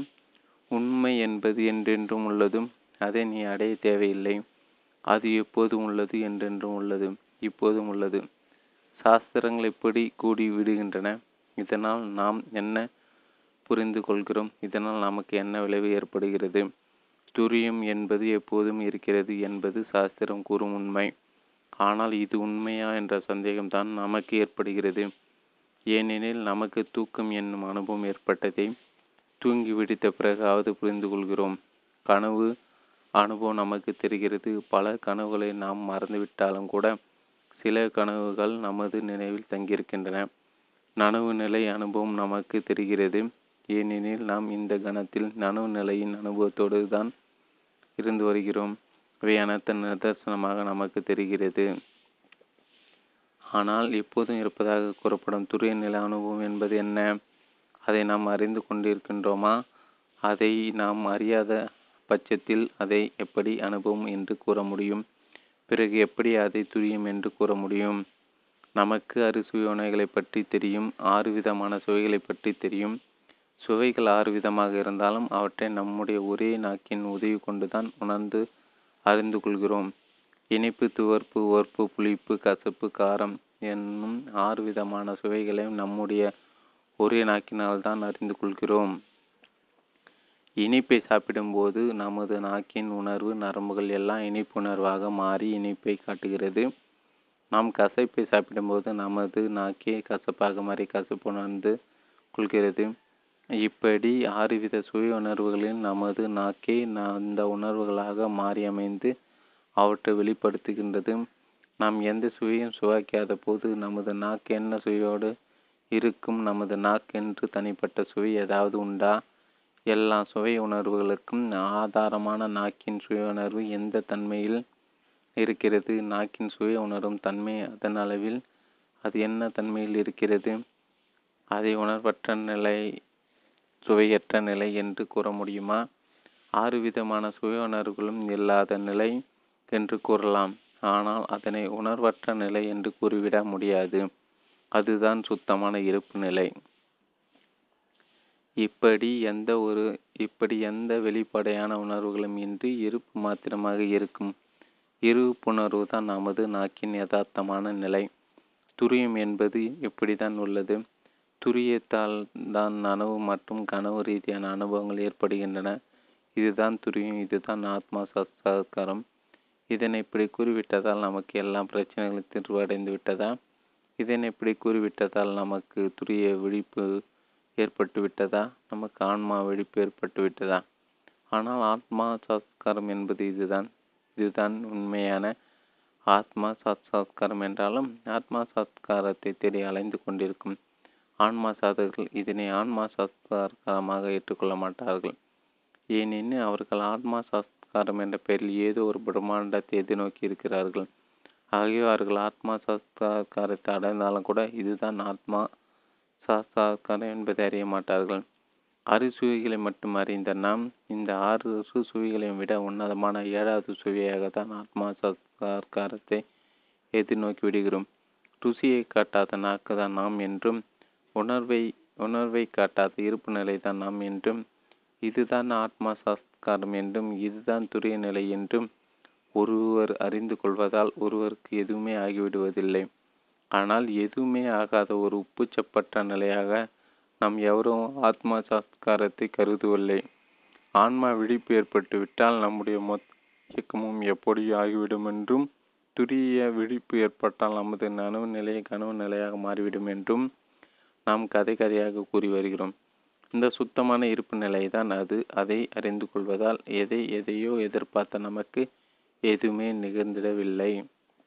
நாக்கு எப்போதும் நாக்கி அறிந்த நிலையில்தான் உள்ளது. ஆன்மா எப்போதும் தன்னை அறிந்த நிலையில்தான் உள்ளது. ஆனால் அப்படி நாம் அறிந்து கொள்வதால் எந்த மாற்றமும் ஏற்படுவதில்லை, ஏற்பட சாத்தியமும் இல்லை. ஆத்மா சாஸ்காரம் ஆன்மா சாஸ்காரம் என்று அடித்து கொண்டவர்களும் கூட எது ஆன்மா சாஸ்காரம் என்று அறிந்து கொண்ட நிலையில் நாம் தேடி வந்த ஆத்மா சாஸ்காரம் இதுவல்ல என்று கூறிவிட்டு போய்விடுவார்கள். நம்முடைய ஆத்மா சாஸ்காரம் என்பது எதையும் திருப்தி செய்யாது, எதையும் நமக்கு நிறைவேற்றி கொடுக்காத உண்மையில் ஆத்மா சாஸ்காரம் என்ற பெயரில் ஆத்மா சாஸ்காரம் இல்லாத ஏதோ ஒன்றையே நாம் நாடி வருகிறோம். எந்த சுவையும் காட்டாத நாக்கையே உண்மையில் நாம் தேடவில்லை. எந்த உணர்வுகளையும் காட்டாத வெறும் விருப்புணர்வை நாம் தேடவில்லை. நம்முடைய இருப்புணர்வை பேரானந்த பெருவொளி பிரம்மாண்டம் சச்சிதானந்தம் என்று ஏதோ ஒரு பிரம்மாண்டத்தையும் ஆனந்த அனுபவங்களையும் இணைத்தே பேசி வருகின்றோம். அது உண்மை என்று ஆர்வத்தை தூண்டுவதற்காக புனையப்பட்ட வெற்று வார்த்தைகளே, பொருளற்ற சொற்களே. நாக்கு எந்த சுவையும் காட்டாமல் தன்னுணர்வாக இருக்கும்போது அது அமிர்தத்தை உண்ட சுவையுடன் இருக்கும் என்று நாம் கற்பனையாக கூறினால் எப்படி இருக்குமோ அப்படித்தான் இதுவும்.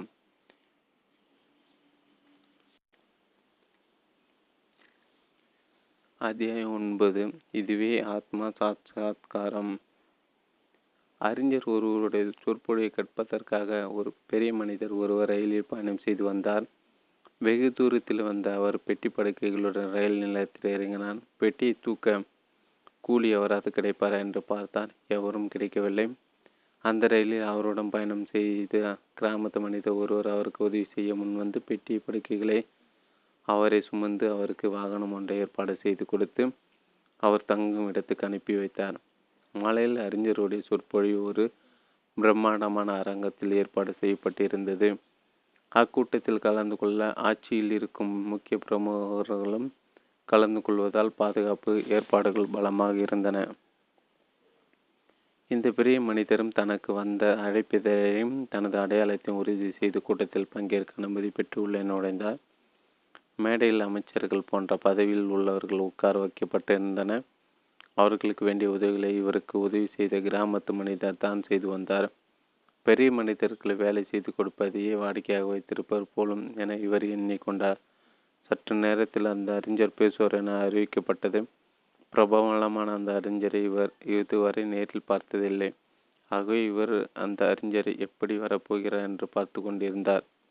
ஆனால் அந்த கிராமத்து மனிதன் மைக்கை பிடித்து கொண்டு பேச ஆரம்பித்தார். இவர் ஏன் இவர் ஏன் பேசுகிறார் என்ன என்று சிந்தித்து கொண்டிருந்த இந்த பெரிய மனிதன் அந்த கிராமத்து மனிதன் அந்த கூட்டத்துக்கு கதாநாயகன் என்பதையும் அவர் தேடி வந்த அறிஞரும் அவர்தான் என்பதையும் விரைவில் புரிந்து கொண்டார். இப்படி நாம் அடைய வேண்டிய நிலையோடு ஒரு பிரம்மாண்டத்தை இணைத்து வைத்துள்ளோம். அதனால் ஆன்மா சாஸ்காரம் என்பது துரியும் என்பதும் ஒரு சர்வசாதாரண நிலை என்பதை நம்மால் ஏற்றுக்கொள்ள முடிவதில்லை.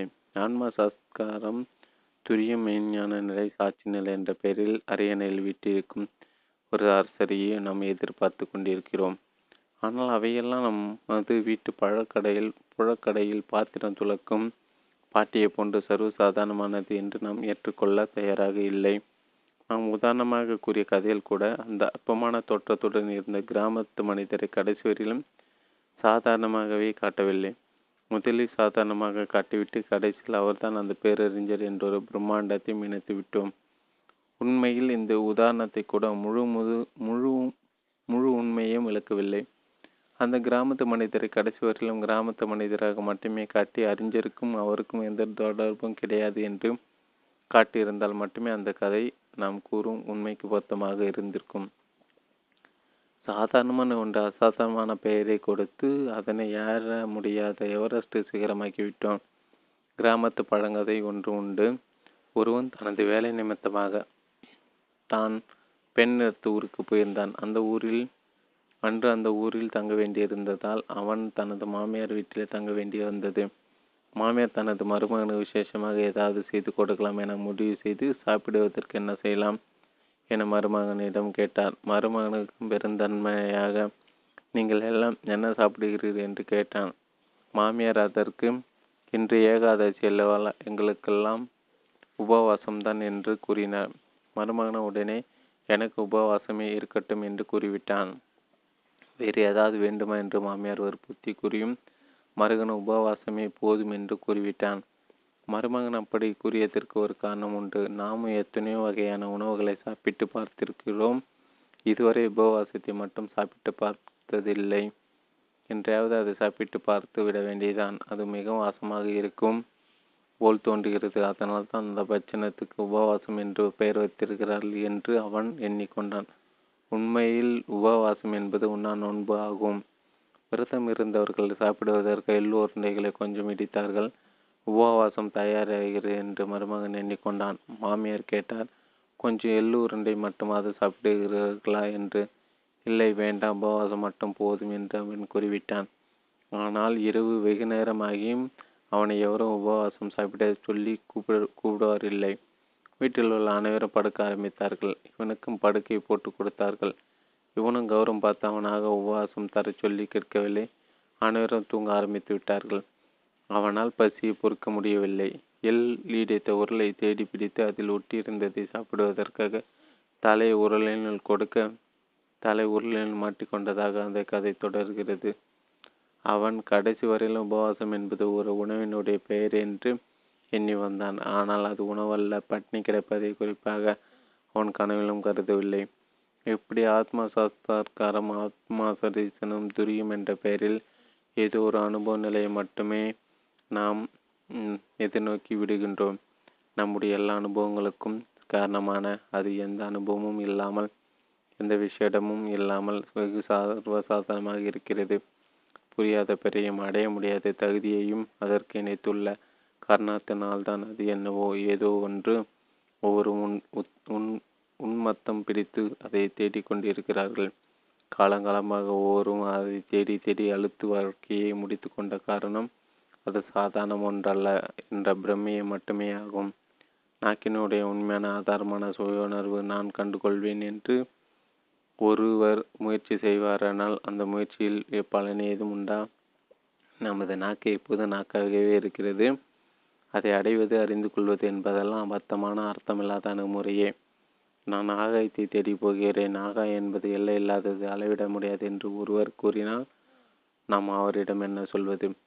ஆகாயம் என்பது எல்லை இல்லாது என்பதும் அளவிட முடியாது என்பதும் உண்மைதான்.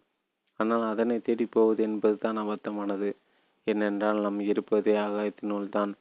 அதன் பிறகு நாம் தனியாக எங்கேயே சென்று ஆகாயத்தை தேடுவது? சரி, இப்போது நாம் எங்கே இருக்கின்றோம்? ஆன்மீகம் என்றாவது ஒன்று இருக்கிறதா? அதுவும் போய் தானே, எல்லாம் பித்தடா பித்தலாட்டங்கள் தாமா?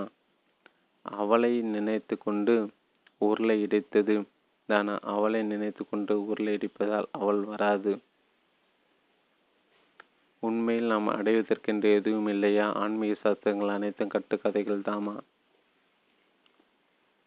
அத்தியாயம் பத்து. அனுபவங்களின் ஆயுள். ஆன்மீக என்ற பெயரில் செய்யும் நமது பயணத்தை தற்காலிகமாக நிறுத்தி வைத்துவிட்டு கொஞ்ச நேரம் யதார்த்த உலகத்துக்கு வருவோம்.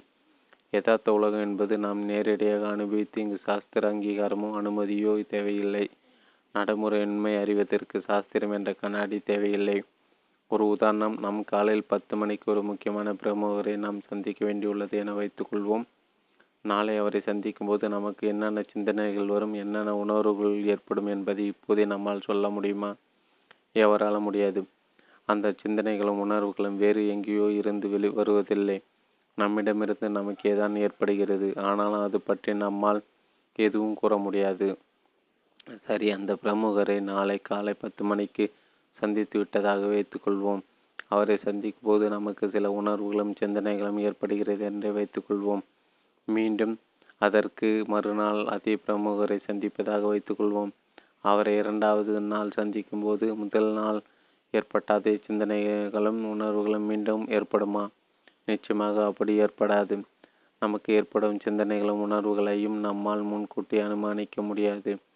நாம் வெளிநாட்டுக்கு போவதற்காக பயண திட்டங்களை வகுக்கலாம். நாம் திட்டமிட்டபடியே நமது பயணத்தை கூட மேற்கொள்ளலாம்.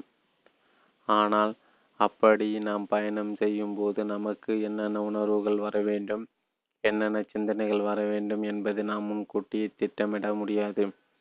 நமது உணர்வுகளும் நினைவுகளும் நம்மிடம் அனுமதி கேட்டு கொண்டு வருவதில்லை. அவையாவும் அவை போக்கில் அவையாக வந்து கொண்டிருக்கின்றன. நாம விரும்பி சிலவற்றை சிந்தித்து முடிவெடுக்கலாம். ஆனால் அதற்காக நமது சிந்தனைகள் அனைத்தும் நம்முடைய கட்டுப்பாட்டுக்குள் அடங்கிவிடுவதில்லை. நமக்கு எத்தனையோ விதமான உணர்வுகளும் உணர்ச்சிகளும் ஏற்படுகின்றன. இன்பமான நிகழ்வுகளை நாம் சந்திக்கும் தோறும் இன்பமான உணர்வுகள் ஏற்படலாம். துன்பமான நிகழ்வுகள் பற்றி சிந்திக்கும் தோறும் நமக்கு துன்பமான உணர்வுகள் ஏற்படலாம். அதற்காக நாம் நமது உணர்வுகளை நமது விருப்பம் போல் அமைத்துவிட முடியாது. நமது நினைவுகளும் உணர்வுகளும் அவை பூக்கள் நம்மிடம் வந்து கொண்டிருக்கின்றன. இது நம் அனைவருக்கும் தெரியத்தான் செய்கிறது. ஆனால் நாம் அதனை அதன் போக்கில் விட்டுவிட விரும்புவதில்லை.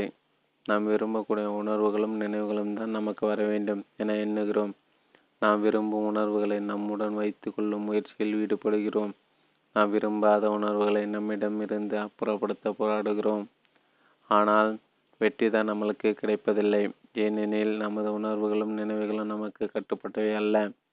சரி, அதற்காக அவற்றை நாம் ஐப்போக்கில் விட்டுவிட வேண்டுமா? என்னதான் உணர்வுகளாயினும் சரி, என்ன சிந்தனையானாலும் சரி, வந்து விட்டு போகட்டும் என விட்டுவிட வேண்டியதானா? அன்பர் ஒருவர் தனது பிரச்சனையை கூறினார். எனக்கு கோபம் ஏற்படுவதுதான் பெரும் பிரச்சனையாக இருக்கிறது. வெகு சுலபமாக கோபம் வந்துவிடுகிறது. அதை கட்டுப்பாட்டுக்குள் கொண்டு வருவதுதான் கடினமாகவும் இருக்கிறது. இப்படி கூறி அவர் அதனை சரி செய்ய வழி கேட்டார். அவருடைய பிரச்சனை பற்றி அவரிடம் வேடிக்கையாகவே கேட்கப்பட்டது. உங்களுக்கு கோபப்படுவதுதான் சுலபமான ஒன்றாக உள்ளது, அதனை கட்டுப்படுத்துவதுதான் கடினமாக உள்ளது. சுலபமான செயலை செய்வது சுலபம், கடினமான காரியத்தை செய்வது கடினம். உங்களுக்கு கோபப்படுவது சுலபமான ஒன்று என்று கூறுகிறீர்கள். சரி, உங்கள் கோப கோபப்பட்ட கோபப்பட அனுமதி கொடுப்பதாக வைத்துக்கொள்வோம். காலையிலிருந்து மாலை வரை கோபத்துடன் இருந்து காட்டுங்கள், பார்ப்போம். நமக்கு ஏற்படும் கோபமும் நம்ம அறியாமல் தான் வருகிறது. நமக்கு ஏற்படும் கோபத்தை முயற்சி செய்து நீடிப்பது கூட சாத்தியமில்லை என்பது அதற்காக முயன்று பார்க்கும்போது தான் தெரியும். நமக்கு ஏற்படும் உணர்வுகள் எவையும் நமது கட்டுப்பாட்டில் இல்லை. அவை நம்மை அறியாமல் வந்துவிட்டு நம்மை அறியாமல் போய்விடுகின்றன. ஒரு இசைக்கருவில் பலவிதமான பட்டன்கள் உள்ளன.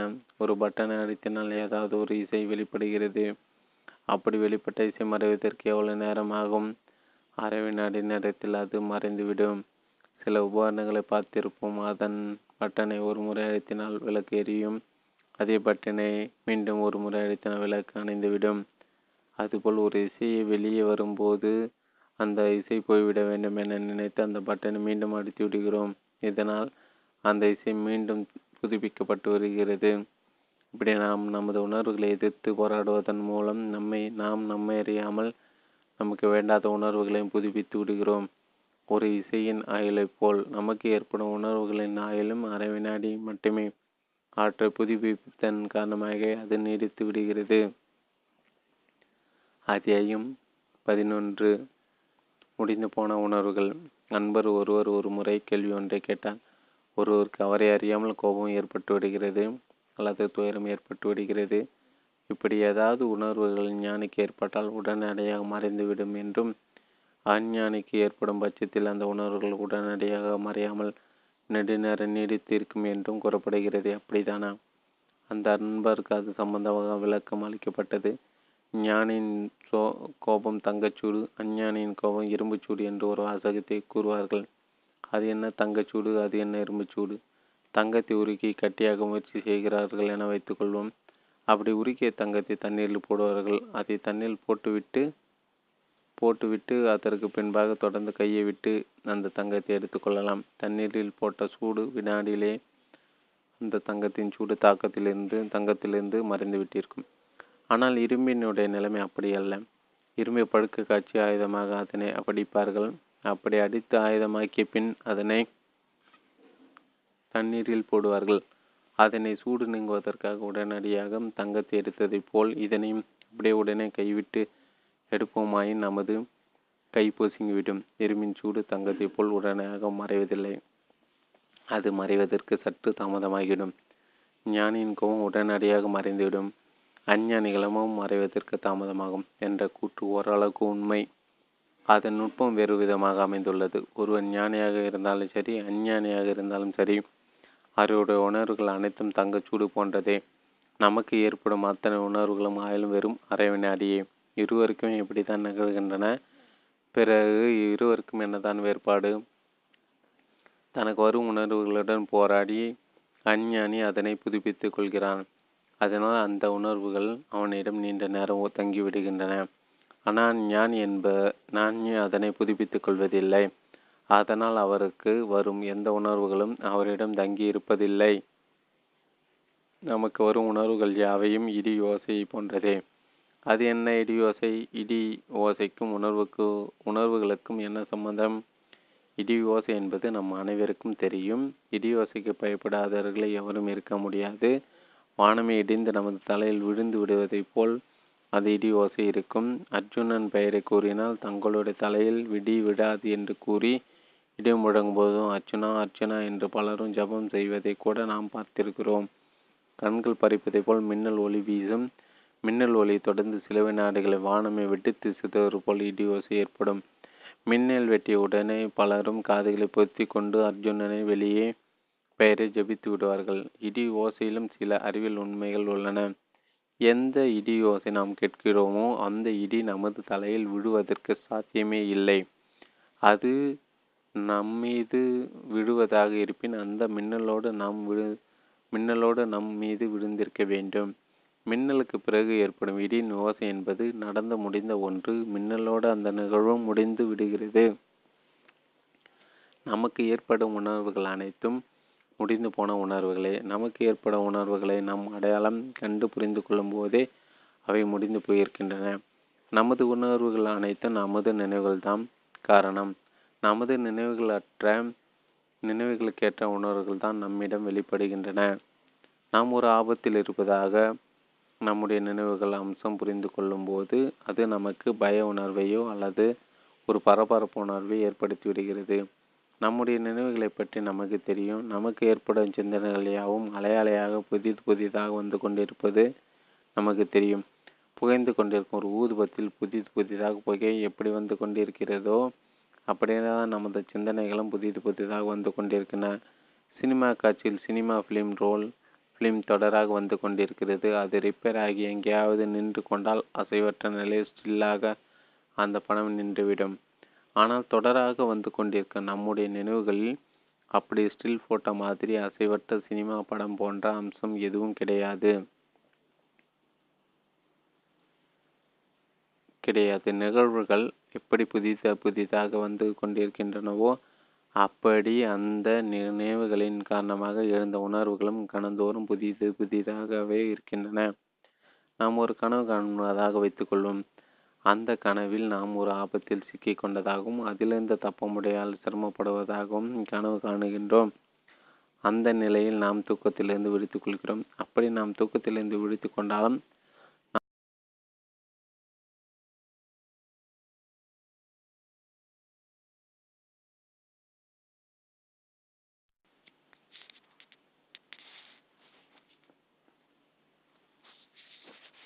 சினிமா காட்சிகளில் சினிமா காட்சிகளில் சினிமா ஃபிலிம் ரோல் தொடராக வந்து கொண்டிருக்கிறது. அது ரிப்பேர் ஆகி எங்கேயாவது நின்று கொண்டால் ஆசைவற்ற நிலை ஸ்டில்லாக அந்த படம் நின்றுவிடும். ஆனால் தொடராக வந்து கொண்டிருக்கும் நம்முடைய நினைவுகளில் அப்படி ஸ்டில் ஃபோட்டோ மாதிரி அசைவற்ற சினிமா படம் போன்ற அம்சம் எதுவும் கிடையாது. நினைவுகள் எப்படி புதிது புதிதாக வந்து கொண்டிருக்கின்றனவோ அப்படி அந்த நினைவுகளின் காரணமாக இருந்த உணர்வுகளும் கனந்தோறும் புதிது புதிதாக இருக்கின்றன. நாம் ஒரு கனவு காணுவதாக வைத்துக்கொள்வோம். அந்த கனவில் நாம் ஒரு ஆபத்தில் சிக்கி கொண்டதாகவும் அதிலிருந்து தப்ப முடியாமல் சிரமப்படுவதாகவும் கனவு காணுகின்றோம். அந்நிலையை நாம் தூக்கத்திலிருந்து விடுத்து கொள்கிறோம்.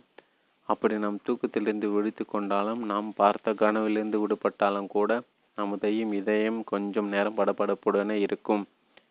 கனவினால் ஏற்பட்ட இதே படபடப்பு நீங்குவதற்கு சிறிது கால அவகாசம் தேவைப்படும். ஆனால் அந்த படப்படப்பை நீங்குவதற்காக நீக்குவதற்காக நாம் கனவினுள் நுழைந்து அந்த கனவை மாற்றி அமைக்க தேவையில்லை. இப்படி நமது நினைவுகள் யாவும் முடிந்து போன கனவுகளே. முடிந்து போன நினைவுகள் விட்டு செல்லும் உணர்வுகளும் தாமாக முடிவடைந்து விடுகின்றன. அது சம்பந்தமாக நாம் எதுவும் செய்ய தேவையில்லை. நமக்கு ஏற்படும் உணர்வுகள் யாவும் உடல் உணர்வுகளே. நமது உடலில் ஏற்படும் இரசாயன மாற்றங்களின் மூலமாகவும் நமது நரம்பு மண்டலங்களில் ஏற்படும் அதிர்வுகளின் மூலமாகவும் நமது உணர்வுகள் யாவும் நாம் உணரும் வகையில் வெளிப்படுகின்றன. நாம் எத்தனையோ விதமான உணர்வுகளை அனுபவிக்கலாம். அத்தனையும் நமது உடலில் உள்ள நரம்பு மண்டலங்களில் ஏற்படும் இரசாயன மாற்றங்களே. அவை அனைத்து நமது உடலின் மூலமாக ஏற்படும் வெளிப்பாடுகளே. ஒரு சராசரி மனிதனுக்கு ஏற்படும் சாதாரண அனுபவமாயினும் சரி, ஒரு யோகிக்கு ஏற்படும் உயர் வகையான ஆன்மீகமான அனுபவமானாலும் சரி, அவையாவும் நமது உடலின் உதவியுடன் அனுபவமாகும் அனுபவங்களே. மனதில் ஏற்பட்ட நினைவுகள் மறைந்திடுவதில் நீரில் எழுதப்பட்ட எழுத்தை போல் எழுத்து எழுத மறைந்து விடும். ஆனால் நமது உடல் மூலம் வெளிப்பட்ட அனுபவங்கள் மறைந்திட மேலும் சில வினாடிகள் தேவைப்படும். கனவு முடிந்த நிலையிலும் நமது உடலில் ஏற்பட்ட படபடப்பு மறைவதற்கு மேலும் சில வினாடிகள் தேவைப்படுகின்றது. ஆனாலும் நினைவுகள் மாற மாற உடலில் ஏற்படும் உணர்வுகளும் மாறி மாறி மாறி போய்விடும், மறைந்து போய்விடும். இப்படி நமது நினைவுகளும் அது போக்கில் தாமாக வந்துவிட்டு தாமாக மறைந்து விடுகின்றன. அது சம்பந்தமாக நாம் செய்வதற்கும் எதுவும் கிடையாது. ஆனால் நாம் நம்மை அறியாமல் நமது உணர்வுகளுடன் போராடி அதனை சீரமைக்க முயற்சி மேற்கொண்டு விடுகிறோம். நாம் சில ஆன்மீக பயிற்சி முறைகளை செய்திடும்போது நமது உணர்வுகளும் ஓரளவுக்கு நமக்கு கட்டுப்பட்டவைகள் போல் நடந்து கொள்கின்றன. சில தியானங்களை மேற்கொள்ளும் போது, ஆன்மீகமான சூழ்நிலைகளில் பங்கேற்கும் போது நமக்கு மோசமான உணர்வுகளே சிந்தனைகளோ ஏற்படுவதில்லை. அதனால் நமது உணர்வுகளும் நினைவுகளும் நமக்கு கட்டுப்பட்டவை என்ற தவறான முடிவுக்கு வந்து விடுகிறோம். அதனால் நமது உணர்வுகளை எப்போதும் நமது கட்டுப்பாட்டுக்குள் வைத்திட முயற்சி செய்து விடுகிறோம். இதனால் நமது மொத்த வாழ்வுமே போராட்டமாகி விடுகிறது. நமது உணர்வுகளை நாம் சீரமைக்க வேண்டிய கட்டாயம் எதுவும் நமக்கு கிடையாது. ஆயினும் நாம் அதனை சீரமைக்க முயன்று வருகிறோம். நம்முடைய நினைவுகளும் உணர்வுகளும் நம்முடைய இயல்பின் காரணமாக வெளிப்படுகின்றன. நம் ஒவ்வொருக்கும் ஒவ்வொரு விதமான மன இயல்பு உள்ளது. நமது இயல்புக்கேற்ற உணர்வுகள் தாம் நம்முடைய சூழ்நிலைக்கு ஏற்ப வெளிப்பட்டு கொண்டிருக்கின்றன. நம்முடைய ஒவ்வொரு நினைவுக்கும் ஒவ்வொரு ஒவ்வொரு உணர்வுக்கும் நமது சூழ்நிலை எப்படி காரணமோ அப்படி நமது இயல்புகளும் காரணமாக அமைந்துள்ளன. நம்முடைய உணர்வுகளும் நினைவுகளும் வெறும் வெளிப்பாடுகளே. அவற்றின் அடித்தளமாக இருப்பது நமது இயல்புகளே. இடி ஓசைக்கு காரணம் மின்னல்களே.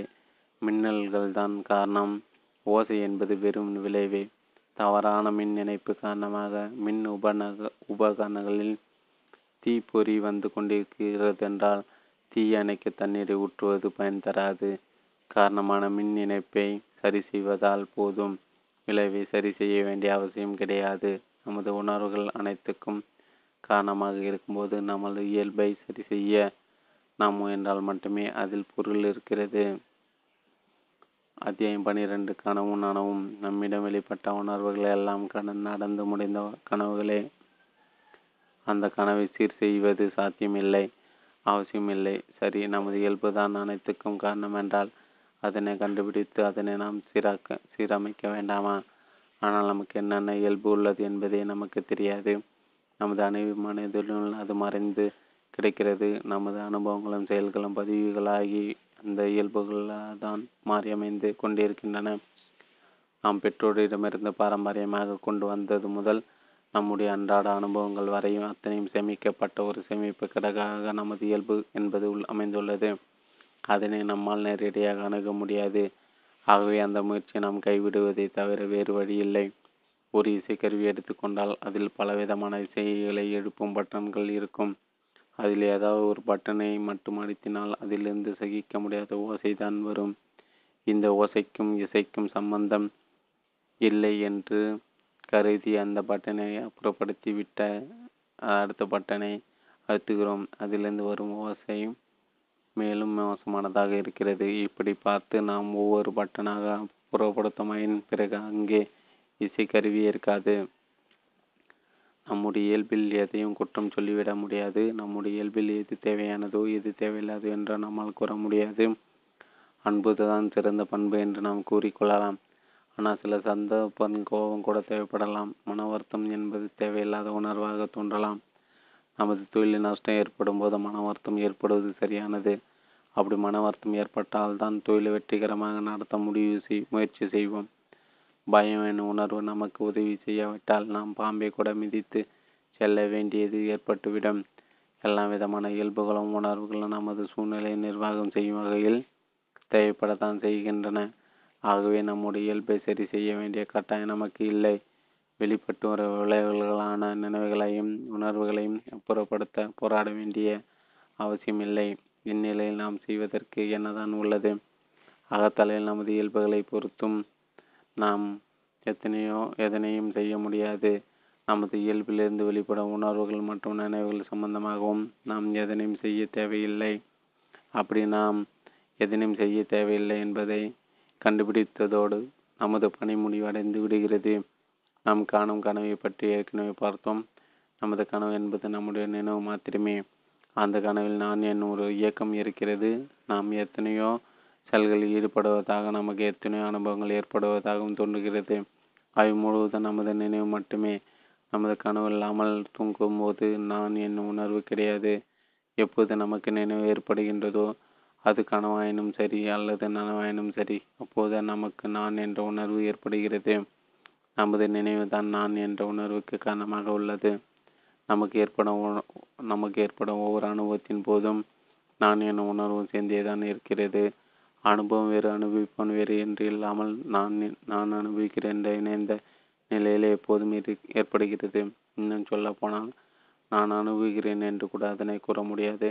கோபம் ஏற்படும் போது அங்கு நானும் கிடையாது, கோபமும் கிடையாது. அங்கு இருப்பது கோபப்படுவன் மட்டுமே. நான் கோபப்படுகிறேன் என்ற இரட்ட அம்சம் கிடையாது.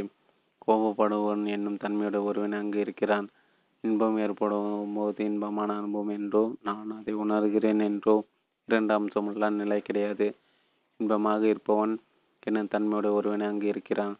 ஆனால் நம்ம கோபப்படக்கூடாது என கோபத்தை கட்டுப்படுத்த நினைக்கும் போதும் இன்பம் மிக அருமையாக இருக்கிறது, அது மேலும் நீடிக்க வேண்டும் என்று எண்ணும் போதும் அனுபவத்துக்கு அனுபவிக்க இடைப்பிரிவு வந்து விடுகிறது. ஒரு தேவை ஏற்படும் போதுதான் அதனை நிறைவு செய்யும் கடமையுடைய நான் என்னும் அம்சம் முக்கியத்துவம் பெற்றுவிடுகிறது. நான் முக்கியத்துவம் பெறும்போது தான் அனுபவம் என்னும் தனிப்பொருளாக கருதப்படுகிறது. நமக்கு ஏற்படும் அனுபவங்கள் எதனை மாற்றவோ அல்லது தக்க வைக்கவோ நாம் முயலாத போது அங்கு பிரிவில்லாத மனோ இயக்கம் மட்டுமே இருக்கிறது. அந்நிலையில் எல்லா அனுபவங்களும் தாமாக வருகின்றன, தாமாக இருக்கின்றன, தாமாக போய்விடுகின்றன. அந்நிலையில் நமது மனம் இரண்டு துண்டாக மாறுவதில்லை. மனதை மனதை சீரமைக்கும் போராட்டத்தில் இயங்குவதில்லை. இதனால் நமது மனதை கட்டுப்படுத்துவோம் என்று ஒரு நபர் இல்லாத தன்மையில் அது போக்கில் இயங்குகின்றது. நம்முடைய கனவு நிலைக்கும் நனவு நிலைக்கும் உள்ள பெரிய வித்தியாசம் என்னவென்றால் நம்முடைய கனவு அது போக்கில் இயங்குகின்றது. நமது கனவை நமது விருப்பத்துக்கு ஏற்றவாறு மாற்றிக்கொள்ள முடியாது. அது அது போக்கில் தான் நடக்கும். ஆனால் நாம் நமது நனவு நிலையில் நம்முடைய விருப்பத்தை முயற்சியும் புகுத்தி விடுகின்றோம். நாம் காணும் கனவை பற்றி இன்னும் சற்று சிந்தித்து பாருங்கள். அங்கே சிந்தனைக்கும் செயலுக்கும் இடையில் இடைவெளி கிடையாது. ஒரு செயலை எப்படி செய்ய வேண்டும் என முடிவெடுத்து செய்வது அங்கு கிடையாது. ஆனால் நனவு நிலையில் நாம் ஏதாவது செயல்களில் ஈடுபடும் போது அந்த செயல் நடந்து கொண்டிருக்கும் போது அந்த செயலோடு தொடர்பில்லாத வேறு எதை பற்றியாவது கூட சிந்தித்து கொண்டிருப்போம். அத்தகைய நிலை நமது கனவில் கிடையாது. அங்கு சிந்தனை ஒன்று செயல் மற்றொன்று என்ற நிலையிலே கிடையாது. ஏனெனில் கனவின் மொத்த அம்சம் நமது நினைவு மட்டும்தான். நமது நினைவு தான் அங்கே செயல் போல தோன்றுகின்றது, சம்பவம் போல தோன்றுகின்றது. அதனால் கனவில் ஏற்பட இயக்கம் ஒரு இயக்கமாக நம்மை குறுக்கீடு நம்முடைய குறுக்கீடு எதுவுமின்றி அதன் போக்கில் நடைபெறுகிறது. அதுபோல் நனவில் நமக்கு ஏற்பட நினைவுகளும் உணர்வுகளும் கூட கனவில் ஏற்படுவதை போன்றே அது போக்கில் தான் ஏற்படுகின்றன. கனவுக்கும் நனவுக்கும் வேறு என்ன வித்தியாசம் உள்ளது? நாம் படுத்தும் தூங்கும் போது நாம் படுத்திருக்கும் கட்டிலை பற்றி நமக்கு தெரியாது. நமக்கு மேல் பகுதியில் சூழ்ந்து கொண்டிருக்கும் மின்விசையை பற்றி நாம் அறிய மாட்டோம். நமது கனவில் என்னென்ன அம்சங்கள் சம்பவங்கள் என்னென்ன காட்சிகள் ஏற்படுகின்றனவோ அவற்றை மட்டுமே நம்மால் அறிய முடியும். நமது கவனம் முழுவதும் நமது கனவு காட்சியில் மட்டுமே புரிந்துள்ளது. நமது புலன்கள் காட்சியில் பொருந்துவதில்லை, புலன்களும் சரியாக செயல்படவில்லை, செயல்படாமல் ஓய்வு நிலையில் உள்ளன. நமது கவனம் நமது கனவு காட்சியில் மட்டுமே புரிந்திருப்பதால் கனவு காட்சி மட்டுமே நமக்கு பிரதானமாக உள்ளது. ஒரு முறை நண்பர் ஒரு வீட்டில் சில வருடங்கள் முன்பு தங்கியிருந்தேன். அதிகாலை நேரத்தில் எனக்கு ஒரு கனவு ஏற்பட்டது. அந்த கனவில் எனது வீட்டுக்கு எனது உறவினர் ஒருவர் வந்து வீட்டுக்கு வாசலில் நின்று தேவாரம் பாடிக்கொண்டிருந்தார். அவரது பாடல் கேட்கும் பாடல் மிகவும் பண்பட்ட குரலில் அமைந்திருந்தது. எனக்கு மிகவும் ஆச்சரியம். அவருக்கும் ஆன்மீகத்துக்கு எந்த தொடர்பும் கிடையாது, மேலும் பாடல் பாடும் அளவுக்கு அவரது நடவடிக்கைகளும் கிடையாது. ஆகவே ஆச்சரியப்பட்டு அவரிடம் கேட்கிறேன், உங்களுக்கு பாடக்கூட வருமா, அதுவும் தேவாரத்தை மிக அழகாக பாடுகிறீர்களே என்று அவரிடம் கேட்டேன். அவர் எந்த பதிலும் சொல்லாமல் தொடர்ந்து பாடிக்கொண்டிருந்தார். அந்நிலையில் நான் கனவிலிருந்து வெடித்து கொண்டேன். வெடித்த பிறகுதான் தெரிந்தது, எனது நண்பர் எனக்கு அருகில் நின்று கொண்டு என்னை எழுப்புவதற்காக அப்படி தேவாரம் பாடிக்கொண்டிருக்கிறார் என்று. தூக்கத்தின் போதும் செய்புலன் வேலை செய்திருக்கிறது, ஆனாலும் அது கனவில் ஏற்படும் சம்பவமாக என்னால் உணரப்பட்டிருக்கிறது. கனவுக்கு ஏற்ற வகையிலே அதுவும் ஒரு மாறி இருக்கின்றது. நமது மனது எதை காட்டுகின்றதோ அதை மட்டுமே தான் நாம் அறிகிறோம். நமது மனது எப்படி காட்டுகிறதோ அப்படி நாம் அப்படி மட்டுமே நாம் புரிந்து கொள்கிறோம். நமது கனவில் இப்படி நடக்கிறது, நமது நனவு நிலை எப்படி நடக்கிறது, நமது கனவு நிலையில் நம்மை சுற்றி என்ன நிகழ்ந்தாலும் நமக்கு தெரியாது. நமது நினைவில் தோன்றுபவை மட்டுமே நமது கனவு சம்பவங்களாக அறியப்படுகின்றன. ஆனால் நம்முடைய நனவு நிலையில் நாம் நம்மை அறிகிறோம், நமது சிந்தனை அறிகிறோம், நம்மை சுற்றியுள்ள அனைத்தையும் அறிகிறோம். பலவற்றை அறியும் சுதந்திரம் நமக்கு உள்ளது. அப்படி பலவற்றை அறியும் சுதந்திரம் நமக்கு இருந்தாலும் நாம் ஒரே நேரத்தில் எல்லாவற்றையும் அறிகிறோமா? அப்படி அறிவதில்லை. ஒரே நேரத்தில் ஒன்று மட்டும் நம்மால் அறிய முடியும். ஒரே நேரத்தில் பலவற்றையும் அறியும் சாத்தியம் எவருக்கும் கிடையாது. நாம் பலவற்றை அறியும் வாய்ப்பு நமக்கு இருந்தாலும் கூட நமது மனது எதனோடு பொருந்தியிருந்து எதை காட்டுகிறதோ அதை மட்டுமே நம்மால் அறிய முடியும். சதவதானி தசவதானி என்று ஒரே நேரத்தில் பல பணிகளை செய்பவர்கள் இருக்கிறார்கள். அவர்களால் கூட ஒரே நேரத்தில் ஒன்றுக்கு மேற்பட்டவைகளை அறிய முடியாது. ஒரு சராசரி மனிதன் ஏதாவது ஒன்றை அறியும் போது அதில் அதிக நேரம் ஒதுங்கிவிடுகிறான். ஆனால் இப்படி அவதானம் செய்பவர்கள் ஒரு விஷயத்தில் தங்கியிருக்காமல் விரைவாக ஒவ்வொன்றாக மாறி மாறி அறிந்து கொண்டிருக்கிறார்கள். மொத்தத்தில் மனதின் மூலம் எதை அறிகிறோமோ அதை தான் கனவிலும் அறிகிறோம், நனவிலும் அறிகிறோம். கனவில் தேர்ந்தெடுக்கும் சுதந்திரம் இல்லை, நனவில் அந்த சுதந்திரம் இருக்கிறது. இதுதான் இரண்டுக்கும் உள்ள வித்தியாசம். இந்த சுதந்திரம் ஒன்று தான் இரண்டையும் வித்தியாசப்படுத்துகிறது. நனவு நிலையில் உள்ள நமது மனதுக்கு சுதந்திரம் இருப்பதாக நாம் கருதுகிறோம். அதனால் நனவு நிலையில் உள்ள நாம் நமது நினைவுகளிலும் உணர்வுகளிலும் குறுக்கீடு செய்து விடுகின்றோம். அப்படி குறுக்கிட்டு நமது நினைவு நிலையில் உள்ள நினைவுகளையும் உணர்வுகளையும் சீரமைத்து விடலாம் என தவறுதலான ஒரு முடிவு எடுத்து விடுகிறோம். அப்படி நம்மால் அதனை சீரமைக்க முடியாது. அது அது போக்கில் இயங்கி அது போக்கில் தான் மறைகிறது. அது சம்பந்தமாக நாம் செய்வதற்கு எதுவும் இல்லை என்பதை புரிந்து கொள்வதுதான் உண்மையான புரிதல். அப்படி புரிந்து கொள்வதால் என்ன ஞாபகம், என்ன லாபம், அதனால் என்ன விளைவு ஏற்படுகிறது? அத்தியாயம் பதிமூன்று, துரிய விழிப்பு. நமது நினைவுகளும் உணர்வுகளும் நாம் அதனை சீரமைக்க சீரமைக்காத நிலையில் அவை அவை போக்கில் இயங்குகின்றன, அமாக இயங்குகின்றன. இந்நிலையில் நமது நனவு நிலையில் ஏற்படும் அனுபவமும் கனவு நிலையில் ஏற்படும் அனுபவமும் ஒரே தன்மையில் இருக்கிறது. அது போக்கில் தானாக வந்து தானாக போய்விடுகிறது. நமது நனவு நிலை அனுபவமும் கனவு நிலை அனுபவமாகிவிடுகிறது. நமது நனவு நிலை அனுபவத்தை கனவாக்க வேண்டும் என்று முயற்சி செய்து இப்படி அதனை கனவாக்கவில்லை. நாம் நம்முடைய உணர்வுகளை சீரமைக்கும் பொறுப்பை கைவிடும் போது நம்முடைய மனதின் இயக்கம் இந்த போராட்டமற்ற தளத்துக்கு வந்துவிடுகிறது. தானாக இயக்கம் இந்த தளத்துக்கு வந்துவிடுகிறது. கனவு போன்று இயங்கும் இந்த தளத்துக்கு வந்துவிடுகிறது. ஆன்மீக சாஸ்திரங்களை கற்றவர்கள் இப்படி தான் எண்ணிக்கொண்டிருக்கிறார்கள். துரிய விழிப்பு என்று ஒரு விழிப்பு இருக்கிறது. அந்த விழிப்பு ஏற்படும் போது தான் நனவு நனவு நிலை கனவற்றாகிவிடும் என்று அவர்கள் கூறியது கூறியது தான் நிகழ்கின்றது. ஆனால் அவர்கள் கூறிய கூறியபடி நிகழ்வதில்லை. துரிய விழிப்பு ஏற்பட்டதால் நனவு நிலை கனவு நிலையாக மாறுவதில்லை. நமது நனவு நிலை என்பது எப்போது கனவு நிலையின் தகுதியை பெறுகிறதோ அப்போது நாம் இருக்கும் நிலை துரிய நிலை. மாற்றம் என்பது எப்போது நமது அனுபவத்தில் தான் ஏற்படுகிறது. எல்லா அனுபவங்களுக்கும் ஆதாரமாக இருக்கும் துரியத்தில் ஏற்படுவதில்லை. ஆனால் நாம் எப்போதும் அந்த ஆதார பொருளின் மீது பொறுப்பை சுமத்துவதிலே குறியாக இருக்கிறோம். நம்ம ஆத்மா சொரு சாட்சாத்காரம் அடைந்தால் எல்லா சந்தேகங்களும் நீங்கி விடும் என்று எண்ணுகிறோம். நாம் துரிய நிலைக்கு வந்தால் நனவு நிலை கனவு நிலையாக மாறிவிடும் என்று கூறுகிறோம். நாம் சாட்சி நிலைக்கு வந்தால் எல்லா பிரச்சனைகளும் தீர்வு பெற்றுவிடும் என்று கூறுகிறோம். இவை அனைத்து நம்முடைய மூலாதார நிலையில் ஒரு மாற்றத்தை குறிப்பதாகவே அமைந்துள்ளது. உண்மையில் மூல நிலை என்பதும் எந்த மாற்றமின்றி அப்படியே தான் இருக்கிறது. நாம் நமது அனுபவ நிலையில் ஏற்படும் பிரச்சனைகளை புரிந்து கொண்டு நமது அனுபவங்களை எதிர்த்து போராடாத நிலையில் நமது அனுபவங்களின் இயங்கும் தன்மைதான் வேறு பரிமாணத்துக்கு வந்துவிடுகிறது, கனத்தன்மைக்கு வந்துவிடுகிறது. நாம் நமது அனுபவங்களையும் நினைவுகளையும் நிர்வகிக்கும் போது இந்த அனுபவங்கள் எல்லாம் நமக்கு வேண்டாம், இந்த அனுபவங்கள் எல்லாம் நமக்கு தேவையானவை என்று நாம் நமது அனுபவங்களுக்காக சாதகமாக பாதகமாக செயல்படும் போது நாம் நமக்கென்று ஒரு தனித்தன்மையை தக்க வைத்துக் கொள்கிறோம். நம்முடைய விருப்பங்களை நமது தனித்தன்மையாக அமைந்து விடுகின்றன. அப்படி தனித்தன்மையோடு செயல்படுவதும் வெளிப்படையாக இயங்குவதும் மனதின் ஒரு பகுதியாகும். நமது மனது இரு பிரிவாக இருந்து ஒன்றை மற்றொன்றை சீரமைக்கும் பணியில் ஈடுபட்டு விடுகின்றது. அப்படி சீரமைக்க முயன்று வரும் பகுதி தான் தன்னுடைய முயற்சி தோல்வி கண்டு தன்னுடைய தகுதி ஆய்வு செய்து தன்னுடைய இயலாமை உணர்ந்து கொள்கிறது. தான் செய்வதற்கு எதுவுமில்லை என்பதை புரிந்து தன்னுடைய முயற்சிகளை கைவிட்டு விடுகின்றது. அது எப்போது முயற்சிகளை கைவிடுகிறதோ அப்போது அதற்கு தன்னை தனிமைப்படுத்தி கொள்ளும் இயக்கமும் இல்லாமல் போய்விடுகிறது. அது எப்போது தன்னை தனிமைப்படுத்தி கொள்ளும் இயக்கத்தை இழந்து விடுகிறதோ அப்போது மொத்தமான இயக்கத்தின் பகுதி ஆகிவிடுகிறது. சீரமைக்கும் நோக்கமுள்ள செயல்படுவனாக அது தன்னை வைத்துக் கொள்வதில்லை. நம்முடைய அனுபவங்கள் யாவும் அந்நிலை திசை இரண்டு துண்டுகளாக இல்லாமல் ஒட்டுமொத்தமும் ஒட்டுமொத்த அனுபவமும் ஒரே அனுபவமாகிறது. அனுபவிக்க அனுபவிப்பவனுக்கு முக்கியத்துவம் இல்லாத அனுபவமாகிறது. அந்நிலையில் ஆதாரமாக இருக்க நம்முடைய சுத்தமான உணர்நிலை எப்படி இருக்கிறது?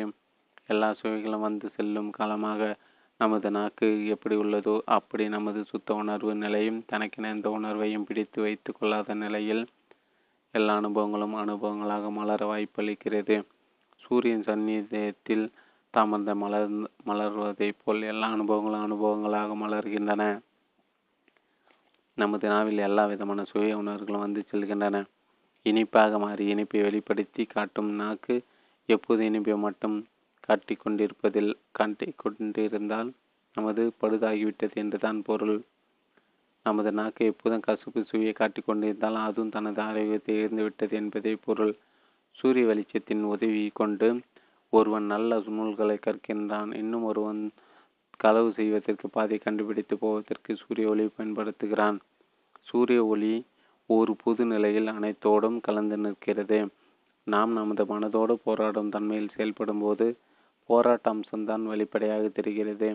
நமது மனதானது போராட்டமின்றி இயல்பான முறையில் செல்லும் போது மனதினுடைய கர்த்தா என்னும் தன்மையை மறைந்து விடுகிறது.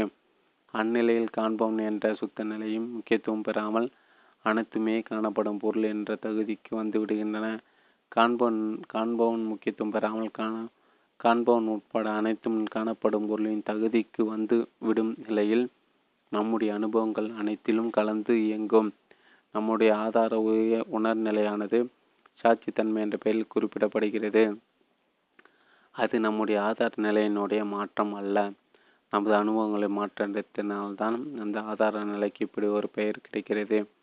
இல்லாவிடில் அந்த ஆதார நிலை எப்போதும் ஆதார நிலையாகவே இருந்து நம்முடைய அனுபவிப்ப அனுபவம் என்ற இரட்ட நிலைக்கும் காரணமாக நிமித்த காரணமாக அமைந்து விடுகிறது. நமது அனுபவங்கள் முக்கியத்துவம் இழந்த நிலையிலும் நமது ஆதார உணர்நிலை எப்போதும் போலவே உள்ளது. ஆனால் அந்த நிலையில் அந்த ஆதார நிலை சாட்சி நிலை சாட்சித்தன்மை என்ற பெயருடன் குறிப்பிட்டு விடுகிறோம். ஆனால் சாட்சி நிலை சாட்சித்தன்மை என்று எதுவும் கிடையாது. அனுபவங்கள் அனைத்தும் காண்பவன் முக்கியத்துவம் பெற பெறாத காணப்படும் பொருளாக மாறி அமைந்துவிடும் நிலையில் நமது ஆதார உணர்வை சாட்சி நிலை என்று பெயர் கொடுத்து அழைப்பதில் தவறில்லை. ஆனால் உண்மையில் முக்கியத்துவத்தை பெறுவதும் முக்கியத்துவத்தை இழப்பதும் நமது மன அனுபவங்கள் மட்டுமே. அத்தியாயம் பதினான்கு. நிசர்க்க தத்த மகாராஜ். நமது மன அனுபவங்கள் ஒழுங்குபாட்டை கொண்டு வருவதற்கு ஆன்மா சாஸ்திரமோ ஆன்மா தரிசனமோ கூடஸ்தன் நிலையோ சாட்சி நிலையோ துரிய நிலையோ அல்லது வேறு ஏதாவது ஒரு பேரில் அமைந்த அந்த ஆதார நிலையோ எந்த வகையிலும் உதவி புரிவதில்லை, எந்த வகையிலும் காரணமாக அமைவதில்லை. ஆனால் அவைதான் காரணம் என்பது போல் பலரும் நமக்கு கற்றுக் கொடுத்து விட்டார்கள். அவைதான் காரணம் என்று ஒரு புறமை ஏற்படுத்தி விட்டார்கள். இதனால் பலரும் ஆன்மாவின் லட்சணங்கள் என்று கூறி அந்த நிலையை சங்கல்பம் செய்து வருகிறார்கள். அகம் பிரம்மாஸ்மி, என்னுடைய நிஜ சொர்பம், ஆன்மா ஆத்மா சொர்பம், என்னுடைய நிஜத்தன்மையில் நான் சாட்சியாக இருக்கிறேன், நான் கூடஸ்தானாக இருக்கிறேன், இப்படி தங்கள் படித்ததை கொண்டு இப்படி ஒரு சங்கல்பத்தை பராமரித்து கொண்டிருக்கிறார்கள். இது தவறா? முழுவதும் தவறு என்று கூற முடியாது. ஏனெனில் நம்முடைய ஒவ்வொரு முயற்சிக்கும் அதற்கேற்ற பல நிச்சயம் உண்டு. ஆனால் முக்தி நிலை எதிர்பார்த்து செய்யும் அவர்களது முயற்சி மட்டும் வெற்றி பெறுவதில்லை. ஏனெனில் அப்படி சங்கல்பம் செய்து நமது ஆன்மா அல்ல, நம்முடைய மனதின் நினைவு அம்சம்தான் தன்னை அப்படின்ற ஒரு நிலையோடு இணைத்து கற்பனை செய்து சங்கல்பித்துக் கொள்கிறது. இதனால் நமது மனதின் காண்பவன் காணப்படுவன் பொருள் என்னும் இரட்டைத்தன்மையும் உறுதியாகிறது. அவர்களிடம் இது பற்றி கேட்டால் அவர்கள் என்ன சொல்வார்கள் தெரியுமா? நான் சாட்சி நிலை கூடஸ்த நிலை என்று சங்கல்பம் செய்வதில்லை, அப்படி நான் புரிந்து கொள்கிறேன், இது சங்கல்பம் அல்ல என்று கூறி விடுவார்கள். ஆனால் இப்படி புரிந்து கொள்வது அல்லது எண்ணிக்கொள்வது அந்த கூடஸ்தானோ சாட்சியோ அல்ல. ஏனே அந்த நிலையானது தன்னை இப்படி புரிந்து கொள்ள வேண்டிய அவசியத்தோடு இல்லை. எந்த மனது பிரச்சனையுடன் உள்ளதோ அந்த மனது தான் தன்னை இப்படி சாஸ்திரங்களோட துணையோடு கற்பனை செய்து கொள்கிறது. இதனால் நமது மன இயக்கம்தான் மேலும் பலம் பெறுகிறது. தன்னை ஆத்மா என்று எண்ணிக்கொள்வதாலோ தன்னை கூடஸ்தான் அல்லது சாட்சி என்று எண்ணிக்கொள்வதாலோ எவரும் விடுதலை அடைவதில்லை. அவர்களுடைய மன இயக்கம்தான் இதனால் உறுதி பெறுகிறது. அவர்களுடைய நனவு நிலை தான் மேலும் உறுதி பெறுகிறது. ஆரம்பத்தில் இது சம்பந்தமான ஒரு விதி விலக்கு உண்டு என்றும் சந்தர்ப்பம் வரும்போது அது சம்பந்தமாக விரி விவரிப்பதாக கூறியிருந்தோம். அந்த விதி விலக்கு என்னவென்றால், இந்த வழியிலும் சிலர் அடைந்த அந்த விடுதலை அடைந்துள்ளார்கள், இந்த முக்தி நிலை அடைந்துள்ளார்கள், அனைவராலும் இப்படி தான் அடைய முடியும் என்று பலராலும் கூறப்படுகிறது. இதுதான் பிரதான வழி என்று வலியுறுத்தப்படுகிறது. ஆனால் இந்த வழியில் செல்லும் அனைவரும் தோல்வியை தான் தழுவியிருக்கிறார்கள். யாரோ ஒருவர் வெற்றி பெறுகிறார் என்றால் அது விதிவிலக்காகவே நடக்கிறது. அந்த விதிவிலக்கு எப்படி நிகழ்கின்றது? நிசர்க்க தத்த மகாராஜ் என்னும் மகாராஷ்டிராவை சேர்ந்த ஞானி பற்றி நீங்கள் ஒருவேளை கேள்விப்பட்டிருக்கலாம். அவருக்கு அவருடைய குருநாதர் உபதேசிக்கிறார். நீ நினைப்பதை போன்ற சாதாரண நீ நினைப்பதை போன்ற சாதாரண மனிதன் அல்ல, நீ தெய்வங்களையும் கடந்த மெய்ப்பொருளே நீ தான், எல்லோரும் எதனை தேடுகிறார்களோ அதுதான் நீ என்று அவரது குரு அவருக்கு உபதேசிக்கிறார். அந்த குருநாதர் சொல்வது சத்தியமாக தான் இருக்கும் என்ற நம்பிக்கை இவருக்கும் ஏற்பட்டது. நசுகத்தற்ற அது பற்றி கூறுகிறார். எனது குருநாதர் கூறிவிட்டின் பொருளை நான் அப்படி ஒன்றும் விரிவாக ஆராய்ச்சி செய்யவில்லை, அவர் போய் சொல்லியிருக்க மாட்டார், அவர் கூறியது முழு உண்மையாக தான் இருக்க முடியும் என்ற உறுதி மட்டும் எனக்கு இருந்தது. எனது குருநாதர் கூறிய வார்த்தைகளை எனது காதுகளில் எப்போதும் ஒலித்து கொண்டே இருந்தது. அதை கூறிய கொஞ்ச காலத்தை என குருநாதர் உலகத்தை விட்டு மறந்துவிட்டார். ஆனாலும் அவர் வார்த்தைகள் அந்த வார்த்தைகள் மட்டும் என்னை விட்டு போகவில்லை. மூன்று வருடங்களுக்கு பிறகு நானே பரம்பொருள் என்ற ஞானம் எனக்கு ஏற்பட்டுவிட்டது. திடீரென்று ஒரு நான் ஞானமெய் பொருள் என்பதை புரிந்து கொண்டேன். இப்படி அவர் தான் ஞானம் பெற்றதை விவரிக்கிறார். உலக அனுபவங்கள் அனைத்தும் பொய்யானவை என்பதை புரிந்து கொள்ள வேண்டும், நான் ஒருவினை மெய்ப்பொருள் என்பதை புரிந்து கொள்ள வேண்டும் என்று அவர் கூறுகிறார். அப்போது பக்தர் அவரிடம் விளக்கம் கேட்கிறார். ஞானே பரம்பொருள் என்ற ஞானம் தன்னறிவு செல்ஃப் ரியலைசேஷன் ஏற்பட்ட பிறகு உலக அனுபவங்கள் அனைத்தும் மாயாக தெரிகிறதா, அல்லது உலக அனுபவங்கள் அனைத்தும் மாயாக தெரிந்ததால் ஞானம் எனும் தன்னறிவு ஏற்படுகிறது? எது முதலில் ஏற்படுகிறது, எது இரண்டாவது ஏற்படுகிறது? அதற்கு நரசகத்தை கொஞ்சம் பேசுகிறார். பிறகு தீர்மானமாக கூறுகிறார். தன்னறிவு என்ற ஞானம் முதலில் ஏற்படுகிறது. அதன் பிறகு தான் உலக அனுபவங்கள் அனைத்து மாயை என்ற அறிவு ஏற்படுகிறது. முதலாவது ஏற்படுவது ஆத்மா ஞானம், இரண்டாவது ஏற்படுவது உலக அனுபவங்கள் எல்லாம் மாயை என்ற உணர்வு. இப்படி அவர் கூறிவிடுகிறார். அவர் வந்த வழி அப்படி. ஆகவே அவரால் அப்படித்தான் கூற முடியும். உலக அனுபவங்கள் பொய்யானவை என்று ஆய்வை மேற்கொண்டு அவர் அந்த இடத்துக்கு வரவில்லை. நானே பரம்பொருள், நானே ஆன்மா சொரூபம், நானே மெய்ப்பொருள் என்று கூறி பலரும் தோல்வி அடைந்து வரும் வழியில் வரும் இந்த வழியில் இவர் மட்டும் எப்படி விதிவிலக்காக வெற்றி பெற்றார்? அவருடைய நம்பிக்கையில் அவருக்கு ஏற்பட்ட விசுவாசமே அவருக்கு வெற்றியை தேடி கொடுத்திருக்கிறது. நான் என்ற உணர்வை அவர் பரம்பொருளாக விசுவாசித்து விட்டதால் அவருக்கு அனுபவங்களை விடவும் அனுபவிப்பனை முக்கியத்துவம் இருந்ததாக அமைந்து விடுகிறது. நான் என்னும் அனுபவிப்பவன் முக்கியத்துவம் பெற்றுவிட்டதால் அனுபவங்கள் அனைத்து முக்கியத்துவத்தை இழந்து விடுகின்றன. அனுபவங்களை சார்ந்துதான் அனுபவிப்பன் என்னும் தன்மையும் இருக்கிறது. ஆகவே அனுபவங்களும் அனுபவிப்பன முக்கியத்துவத்தை இழந்து இழந்து விடுகின்றான்.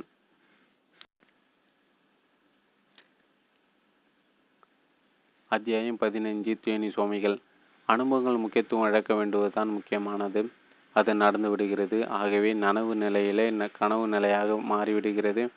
ஆனால் இப்படி நிகழ்வது கோடிக்கணக்கானவர்கள் ஒருவருக்கு தான் ஏற்பட முடியும். இது பொது வழியல்ல. இதே நிலை தான் தேனி சுவாமிகள் என்று நாங்கள் கூறும் ராஜி சுவாமிகள் என்பவருக்கும் ஏற்பட்டுள்ளது.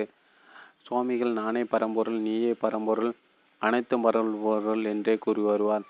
மற்றவர்கள் அதை விசுவாசிக்கிறார்களோ இல்லையோ, சுவாமிகளுக்கு அந்த விசுவாசம் இருந்ததால் அனுபவங்கள் அனைத்தும் சமநிலைப்பட்டுவிட்டன.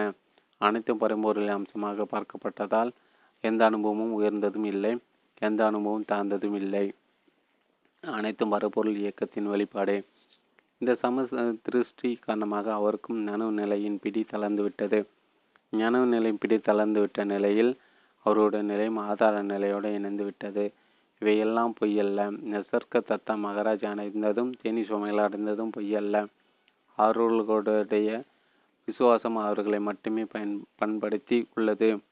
அதனை பொது பாதையாக்கி வளரையும் அதனால் பயன்பெற செய்ய முடியவில்லை. அவர்களுக்கு ஏற்பட்ட விசுவாசம் மிகவும் அலாதியானது. இருவரும் மொத்தம் படித்தவர்கள் அல்லர். தேனி சுவாமிகளுக்கு சரியான முறையில் எழுத படிக்க கூட தெரியாது. அவருக்குள் அவர்களுக்குள்ள பரம் பாமரத்தன்மை தான் அவர்களுடைய விசுவாசத்துக்கு காரணமாக அமைந்துள்ளது. ஆனால் நாம் ஒருவரும் பாமரர் பாமரர் அல்லர். அனைத்தும் கருத்துக்களையும் விவாதிக்கும் பண்டிதர்களாக இருக்கின்றோம். பாமரத்தன்மை படிக்க படிக்காத விவரமற்ற தன்மையை முயற்சி செய்து அடைய முடியாது. பகுத்தறிவிகளால் அடைய முடியாதது இது. ஆய்வு செய்து திட்டமிட்டு பயிற்சி செய்து இந்த பாமரத்தன்மை அடைய முடியாதது. ஆகவே நாம் நம் போன்ற பண்டிதர்களுக்கு இந்த பாதையானது சரியான பாதையல்ல. நாம் கூட இங்கு முயற்சி செய்து பார்க்கலாம். முயற்சிக்கு ஏற்ற பலன் கிடைக்கும். அற்புதமான அனுபவங்கள் கூட அடையலாம். ஆனால் நமது அத்தனை அனுபவங்களும் நமது நனவு நிலையை மேலும் உறுதிப்படுத்தி படுத்தும் அனுபவங்களாக அமைந்துள்ளன. அவையவையும் நமக்கு விடுதலையை கொடுக்காது, முக்தியை வழங்காது. நாம் அனைவருக்கும் பொருத்தமான பொது வழியாக அமைந்திருப்பது யதார்த்தமான அணுகுமுறை மட்டுமே. நம்மை ஒரு சராசரி மனிதனாக எண்ணி சராசரி மனிதனாக புரிந்து கொண்டு நம்முடைய முயற்சிகளின் தகுதியையும் இயலாமையை யதார்த்தமாக புரிந்து கொள்வது மட்டுமே எல்லாரும் எளிதாக பயணம் செய்யக்கூடிய பிரதானமான பொது வழியாகும்.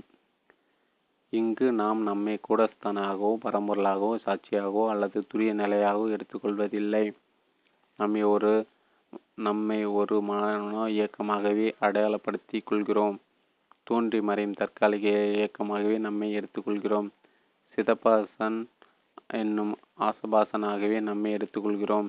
நம்முடைய மொத்த இயக்கமும் கடந்தோறும் வந்து போகும் தற்காலிக இயக்கமே. நம்முடைய இயக்கத்தில் அடைவதற்கோ நிலைநிறுத்துவதற்கோ அப்புறப்படுத்தவோ எதுவும் கிடையாது. தன்னுடைய யதார்த்தத்தை புரிந்து கொள்வதன் மூலம் நம்முடைய மனதின் எந்த பகுதியும் தன்னை ஒரு பலமுடைய கர்த்தாவாக கருதி கொள்வதில்லை. நம்முடைய எந்த பகுதியும் பிற பகுதி அடைக்க ஆளும் பொறுப்பை ஏற்றுக்கொள்வதில்லை. காண்பானாக இருப்பதும் காணப்படும் பொருளாக இருப்பதும் சம அந்தஸ்துள்ள அம்சமாக அம்சமாகவே உள்ளது. இவற்றுள் எதுவும் தனி முக்கியத்துவம் உடையதன்று. காண்பனாக வரும் இயக்கமும் கணந்தோறும் ஏற்படும் தற்காலிகமான இயக்கமே. காணப்படும் பொருளாக ஏற்படும் அனுபவங்களும் தற்காலிகமாக ஏற்படும் இயக்கமே. இவை அனைத்து நமது மன இயக்கம் மட்டுமே. தற்காலிகமான மன இயக்கம் மட்டுமே நமக்கு ஏற்படும் எந்த இயக்கத்துக்கும் புனிதமான பெயரை கொடுத்து அதனை நிலைநிறுத்தும் முயற்சி நமக்கு கிடையாது. நம்முடைய யதார்த்த நிலை யதார்த்தமாக புரிந்து கொள்ளும் சர்வசாதாரணமான புத்திபூர்வமான புரிதல் மட்டுமே நமக்கு போதுமானதாக உள்ளது. பெரும்பாலான ஞானிகள் சரணகதியின் மூலமாக ஞான நிலை அடைந்துள்ளார்கள். அனைத்து நிகழ்வுகளும் இறைவனால் நிகழ்த்தப்படுகின்றன என்ற நம்பிக்கையை இவர்கள் வளர்த்து கொண்டிரு கொண்டிருந்திருக்கின்றனர். எல்லா பொறுப்புகளையும் இறைவன் பால் கொடுக்கும் போது நமது மனது தனக்கென்ற எந்த பொறுப்பையும் வைத்துக் கொள்வதில்லை. தனக்கென எந்த பொறுப்பையும் ஏற்றுக்கொள்ளாத நிலை ஒருவருக்கு இந்த இறை நம்பிக்கை மூலமாகவும் சரணகதி மூலமாகவும் ஏற்படுகிறது. இதன் மூலம் நம்முடைய மன இயக்கம் நம்முடைய முயற்சி மற்றும் கட்டுப்பாடுங்க ஒத்துழைப்போ அல்லது எதிர்பார்ப்போ இல்லாமல் தாமாக ஏதாவது அதாவது இறைவன் சித்தப்படி இயங்கும் ஒரு தன்முனை முயற்சியற்ற இயக்கமாக ஸ்பான்டேனியஸ் இயக்கமாக அமைந்து விடுகிறது. சரணகதி அம்சம் என்பது இறைவனிடம் இது வேண்டும் இது வேண்டாம் என்று கேட்டு நிர்பந்தம் நிர்பந்தப்படுத்தும் இயக்கம் அல்ல. நம்முடைய எல்லா பொறுப்புகளையும் இறைவனிடம் விட்டு கொடுப்பது இந்த சரணாகதி இயக்கம். இங்கு நம்முடைய எல்லாமே யதார்த்தமாக வெளிப்பட்டு செயலுக்கு வந்துவிடுகின்றது. இதன் மூலம் பலர் ஞான நிலை அடைந்துள்ளனர். அகம் பிரமாஸ் என்ற அணுகுமுறை ஞானம் அடைந்த பல கோடி நபர்கள் உருவாக இருக்கிறார்கள். சரணாகதி அணுகுமுறையின் மூலம் ஞானம் அடைந்த கோடியில் ஒருவர் என்று கூறலாம். ஆனால் எவரது யதார்த்தமான அணுகுமுறையில் முயற்சி செய்வீர்களே ஆனால் நூற்றுக்கு நூறு பேருக்கான ஞானியாகும் சந்தர்ப்பம் ஏற்பட்டுவிடும். இந்த யதார்த்தமான அணுகுமுறை என்பது அறிவுபூர்வமானது, அறிவியல் ரீதியானது. இதுவே அனைவருக்கும் மிகவும் எளிதானது. சரி, அவ்வளோ எளிதான இந்த ஞானத்தை இதுவரை எத்தனை பேர்கள் தாம் அடைந்துள்ளார்கள்? இந்த அணுகுமுறை இப்போது முதல் முறையாக முறைப்படுத்தி வகைப்படுத்தி கொடுக்கப்பட்டுள்ளது. இப்படி முறைப்படுத்தப்பட்ட மிக குறுகிய காலத்திலே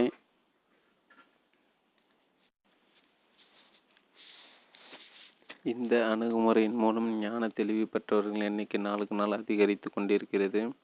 இதற்கு முன்னால் இந்த அணுகுமுறை முறைமைப்படுத்தப்படாமல் இருந்ததால் இந்த அணுகுமுறையின் மூலம் இத்தகைய தெளிவுக்கு வந்தவர்களின் எண்ணிக்கை வெகு சொற்பமே. அவர்களுள் ஒருவர்தான் அவர்களுள் ஒருவர்தான் ரமண மகரிஷி, அவர்களுள் ஒருவர்தான் ஜெய கிருஷ்ணமூர்த்தி. இவர்கள் அனைவருக்குமே இந்த அணுகுமுறையில் தான் ஞானம் தெளிவு கிடைத்துள்ளது.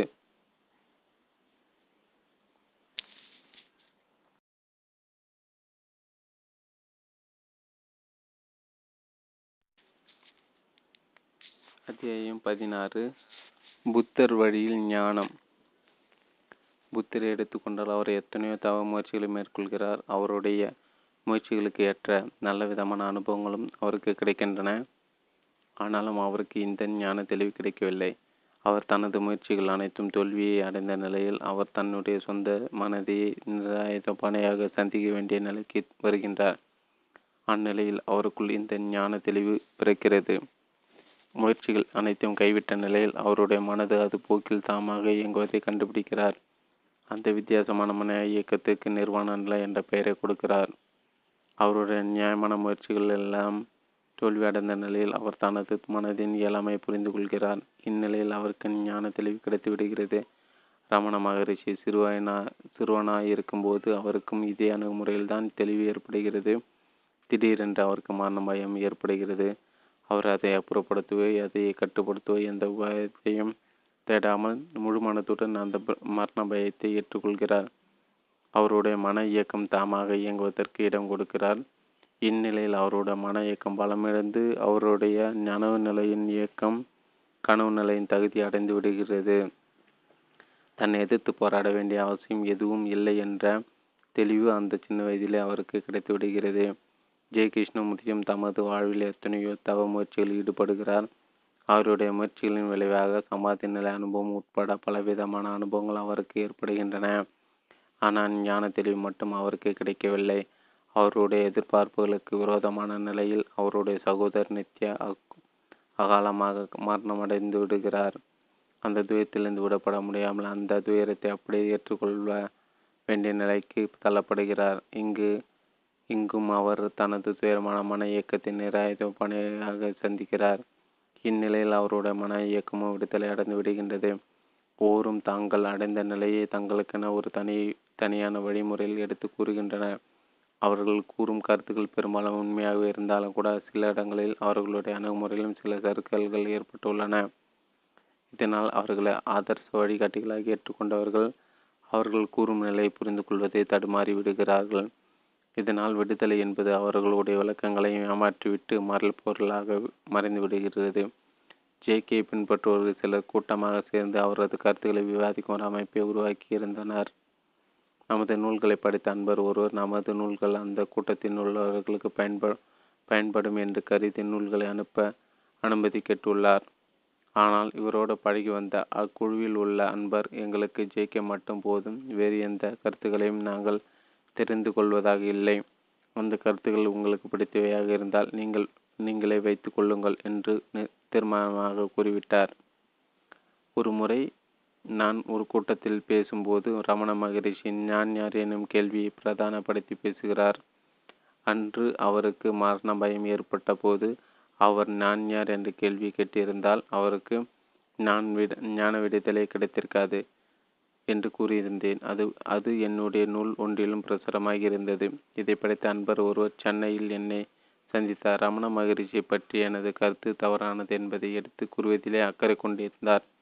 கடைசி வரையிலும் நாம் எதை சொல்ல வருகிறோம் என்பதில் கவனம் செலுத்தாமலே புறப்பட்டு சென்றுவிட்டார். உண்மையில் ஞானிகள் எவரும் தங்கள் கருத்துக்களுக்கு முக்கியத்துவம் கொடுத்து அனைவரும் தங்கள் கருத்துக்களை மட்டும் எடுத்து பின்பற்ற வேண்டும் என்று கூறுவதில்லை. நாம் ஒரு வாகனத்தில் வெளியூருக்கு பயணம் செல்கிறோம். நாம் செல்லும் பாதை ஏது என்று தெளிவான முடிவு எடுக்க முடியாததால் எதிர்படுவோர் ஒவ்வொருடமும் கேட்கிறோம்.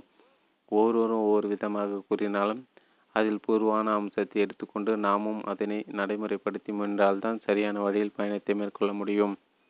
நமக்கு தெளிவு கிடைத்தாலும் சரி, கிடைக்காவிட்டாலும் சரி, நாம் நேசித்தவருடைய கருத்துக்களை மட்டும் ஏற்றுக்கொள்வேன் என்பது நமது பாதையை தவறவிடுவதாகவும் நிறுந்து விடலாம்.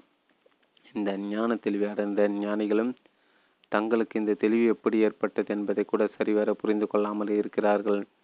பக்தி மார்க்கத்தில் சென்று சரணாகதி மூலமாக ஞான நிலை அடைந்தவர்கள் தங்களது வெற்றிக்கு பக்தி மட்டுமே காரணம் என்று நம்பிவிடுகிறார்கள்.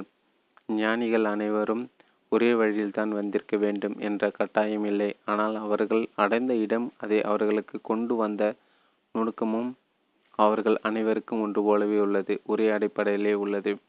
நமது மனதை அது போக்கில் இயங்க விட்டு நமது மன இயக்கத்திலிருந்து விடுபடுவதே அது.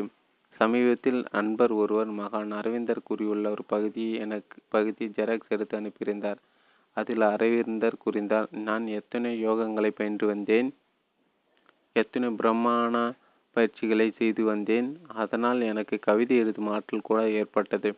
ஆனால் நான் எதிர்பார்த்த விளைவு ஏற்படாதால் அவற்றை அப்படியே விட்டுவிட்டேன். தோல்வி அடைந்த ஒரு மனநிலையில் வருட கணக்கில் இருந்து வந்தேன். ஆனால் திடீரென்று எனக்கு வேண்டியது தானாக கிடைத்தது. அது எப்படி எனக்கு கிடைத்தது என்று நான் ஆச்சரியப்பட்டு போனேன்.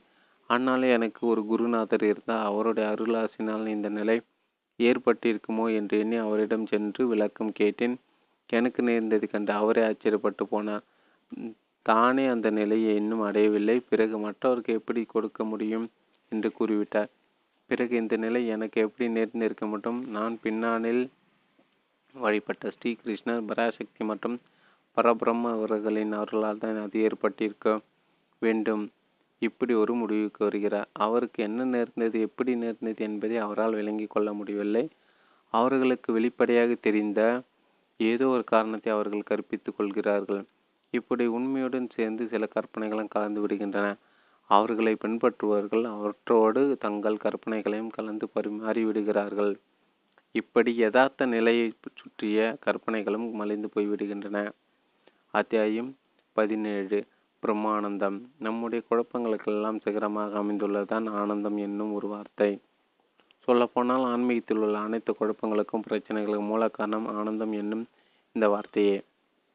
ரமண மகரிஷி அற்புதமாக ஒரு விளக்கத்தை கொடுக்கிறார். அனைத்துமே ஆனந்தம், துக்கம் என்பது கூட துக்க ஆனந்தமே என்று கூறுகிறார்.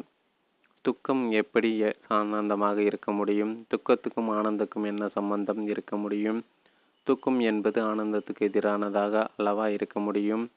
இப்படித்தான் என்ன தோன்றுகிறது. ஆனந்தம் என் ஆனந்தம் என்பதை இன்ப உணர்வு என்றும் நாம் எடுத்துக்கொள்வதால் தான் நாம் புரிந்து கொள்வதில் குழப்பம் ஏற்பட்டுவிடுகிறது. ஆனால் ஆனந்தம் என்பதை ஓர் இன்ப உணர்வாக எடுத்துக்கொண்ட எடுத்துக்கொண்டே பலரும் விளக்கம் கொடுத்து வருகின்றன.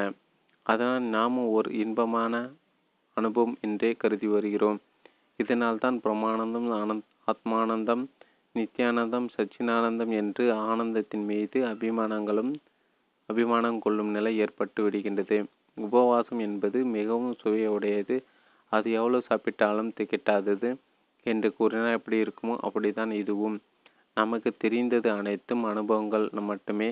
நமக்கு ஏற்படும் அனுபவங்களை நாம் விரும்பும் அனுபவம், விருப்பம், விரும்பாத அனுபவம் என இரு வகையாக பிரித்து கொள்கிறோம். இன்பம் தரக்கூடிய அனுபவங்களையும் மகிழ்ச்சி அளிக்கக்கூடிய அனுபவங்களையும் விரும்புகின்றோம். துன்பம் தரக்கூடிய அனுபவங்களும் வருத்தம் தரக்கூடிய அனுபவங்களையும் அவ்விருக்கின்றோம். ஆனந்தம் என்பது இன்பம் தரக்கூடிய வகையில் வகைப்பாட்டில் இணைந்து விடுகின்றோம். அதற்கும் ஒருபடி மேலே சென்று இன்பத் துன்பங்களை கடந்த மேலான ஒருவித மகிழ்ச்சி நிலையாக அந்த ஆனந்தத்தை எடுத்துக்கொள்கிறோம். அதனால்தான் ஆத்மானந்தம், பிரம்மானந்தம் போன்ற வார்த்தைகள் ஏற்பட்டுவிட்டன. ஆனந்தம் என்பது இறைவனுடைய அம்சமாக கூறும்போது சச்சிதானந்தம் சச்சிதானந்தம் என்று குறிப்பிடுகிறார்கள். அதாவது சத்து பிளஸ் சித்து பிளஸ் ஆனந்தம். இறைவன் சத் என்னும் உண்மையா நிலையாகவும் சித்து என்னும் அறியும் தன்மையுடனும் ஆனந்தம் என்னும் ஆனந்தமான தன்மையுடன் இருப்பதாக விவரிக்கிறார்கள். இது சம்பந்தமாக சமஸ்கிருதம் தெரிந்த பண்டிதர்களிடம் விசாரிக்கும் போது சச்சிதானந்தம் என்னும் வார்த்தையில் உள்ள ஆனந்தம் என்னும் வார்த்தை ஆனந்தம் என்னும் அனுபவத்தை குறிக்கவில்லை என்று கூறுகின்றன. ஆனந்தம் என்பது சரியான வார்த்தை என்று கூறுகின்றன. ஆனந்தம் என்பது முடிவற்றது என்று பொருள். சத்து எனும் இருப்பு நிலையானது அறிவாகவும் முறைவற்றதாகவும் உள்ளது என்பது சச்சிதானந்தம் என்னும் வார்த்தையின் பொருள். ஆனந்தம் என்னும் வார்த்தையை இத்துடன் நிறுத்தாமல் அது ஒரு அனுபவம் என்ற ரீதியிலே ஆன்மீக இலக்கியங்களை பலவிதமான விளக்கங்களை இன்றளவும் பார்த்து வருகிறோம். இதனால் நாம் அடைய வேண்டிய நிலை என்பது ஓர் ஆனந்த நிலை, ஆனந்த அனுபவம் என்று அனைவரும் எண்ணுவதற்கு நேர்ந்து விடுகிறது. இதனால் யோக சாதனைகள் பலவும் முக்கியத்துவம் பெற்றுவிடுகின்றன. யோக சாதனைகளை நாம் மேற்கொள்ளும் போது நமக்கு ஆனந்தமான பலவிதமான அனுபவங்கள் ஏற்படுவதுண்டு. நமது அனுபவங்களுக்கெல்லாம் காரணம் நமது மனோலயமே. ஆனால் நாம் விட நாம் அடைய வேண்டிய முடிந்த நிலை என்பது நமது விடுதலையே. அது மனோலயம் சம்பந்தப்பட்ட நிலை என்று. அது ஒரு மனோநாச நிலை. மனோலயம் மனோநாசம் என்பது பற்றிய நமது விரிவான விளக்கத்திற்கு தியானத்தை விட ஞானத்தை பெறு என்னும் நூலின் துணையாக கொள்ளலாம். மனோலயம் மற்றும் மனநாசம் என்றால் என்ன என்பதன் சுருக்கமாக விளக்கத்தை மட்டும் பார்ப்போம். நாம் ஒரு சொற்பொழிவை கேட்பதாக வைத்துக்கொள்வோம். நாம் சொற்பொழிவை கவனிக்காமல் வேறு எதை சிந்தித்து கொண்டிருந்தால் அவர் என்ன பேசுகிறார் என்பது நமக்கு விளங்குமா? நாம் நமது மனதை அந்த சொற்பொழிவுடன் இணை இணைத்தால் மட்டுமே அந்த சொற்பொழிவில் என்ன கூறப்படுகிறது என்பது நமக்கு புரியும். இப்படி நமது மனதை ஒன்றுடன் சேர்த்து வைப்பதே மனோலயமாகும். நாம் இன்பமாக இருக்கும்போது நமது மனது இன்ப உணர்வுடன் லயமாகி இருக்கிறது. நாம் துன்ப உணர்வுடன் இருக்கும்போது நமது மனது துன்பத்துடன் லயமாகி இருக்கிறது. இப்படி லயமாவதின் மூலமாக நமக்கு மன அனுபவங்கள் ஏற்படுகின்றன. லயம் கலந்து விட்டதால் கலந்துவிட்டால் மன அனுபவங்களும் கலந்து விடுகின்றன. நமக்கு ஏற்படும் அனைத்து விதமான அனுபவங்களுக்கு காரணம் நமது மனோலயமே. நமக்கு ஏதாவது ஒரு அனுபவம் ஏற்படுகிறது என்றால் நமது மனம் ஏதோ ஒரு தன்மையில் லயமாகி நிற்கிறது என்று பொருள். நமக்கு ஏற்படக்கூடிய அனுபவம் சராசரி மனித அனுபவமாக இருக்கலாம், அல்லது கீழ்த்தரமான மிருக நிலையான அனுபவமாக இருக்கலாம், அல்லது தெய்வீகமான அனுபவமாக இருக்கலாம். அது எத்தகைய அனுபவமாக வேண்டுமானாலும் இருக்கலாம். ஆனால் அவை அனைத்தும் மனோலயமே. மனோநாசம் என்பது மனதே இல்லாத நிலை என்று அர்த்தப்ப ஏற்படுவதை போல் உள்ளது. ஆனால் அது அப்படியன்று. மனோலயம் கலந்துவிட்ட நிலைதான் மனோநாசம் என்று குறிப்பிடுகிறார்கள். மனோநாசம் என்பது உண்மையில் மனோலாச மனோலய நாச நிலையை குறிக்கிறது குறிப்பிடுகிறது. உண்மையில் மனோநாச நிலை என்பது அடைய வேண்டிய ஒரு நிலை அல்ல. மனோநாச நிலைதான் மனிதனுடைய இயற்கையான நிலை. மனோலயம் இல்லாத நிலையில் யதார்த்தமாக இருக்கும் நம்முடைய மனதுதான் மனோநாச நிலையில் இருக்கிறது.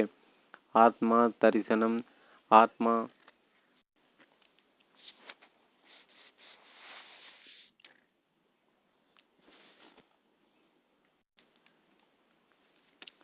நாம் இன்பமாக இருக்கும்போது நமது மனது இன்ப உணர்வுடன் லயமாகி நிற்கிறது. நாம் துன்ப உணர்வுடன் இருக்கும்போது நமது மனது துன்பத்துடன் லயமாகி இருக்கிறது. இப்படி லயம் ஆய்வதன் மூலமாக நமக்கு மன அனுபவங்கள் ஏற்படுகின்றன. லயம் கலந்துவிட்டால் நமது அனுபவங்களும் கலந்து விடுகின்றன. நமக்கு ஏற்படும் அனைத்து விதமான அனுபவங்களுக்கும் ஒரு காரணம் நமது மனோலயமே. நமக்கு ஏதாவது ஒரு அனுபவம் ஏற்படுகிறது என்றால் நமது மனம் ஏதோ ஒரு தன்மையில் லயமாகி நிற்கிறது என்று பொருள். நமக்கு ஏற்படக்கூடிய அனுபவம் சராசரி மனித அனுபவமாக இருக்கலாம், அல்லது கீழ்த்தரமான மிருக நிலையான அனுபவமாக இருக்கலாம், அல்லது தெய்வீகமாக அனுபவமாக இருக்கலாம், அது எத்தகைய அனுபவமாக இருந்து அனுபவமாக வேண்டுமானால் இருக்கலாம். ஆனால் அவை அனைத்து மனோலயமே. மனோநாசம் என்பது மனதே இல்லாத நிலை என்று அர்த்தம் ஏற்படுவதை போல் உள்ளது.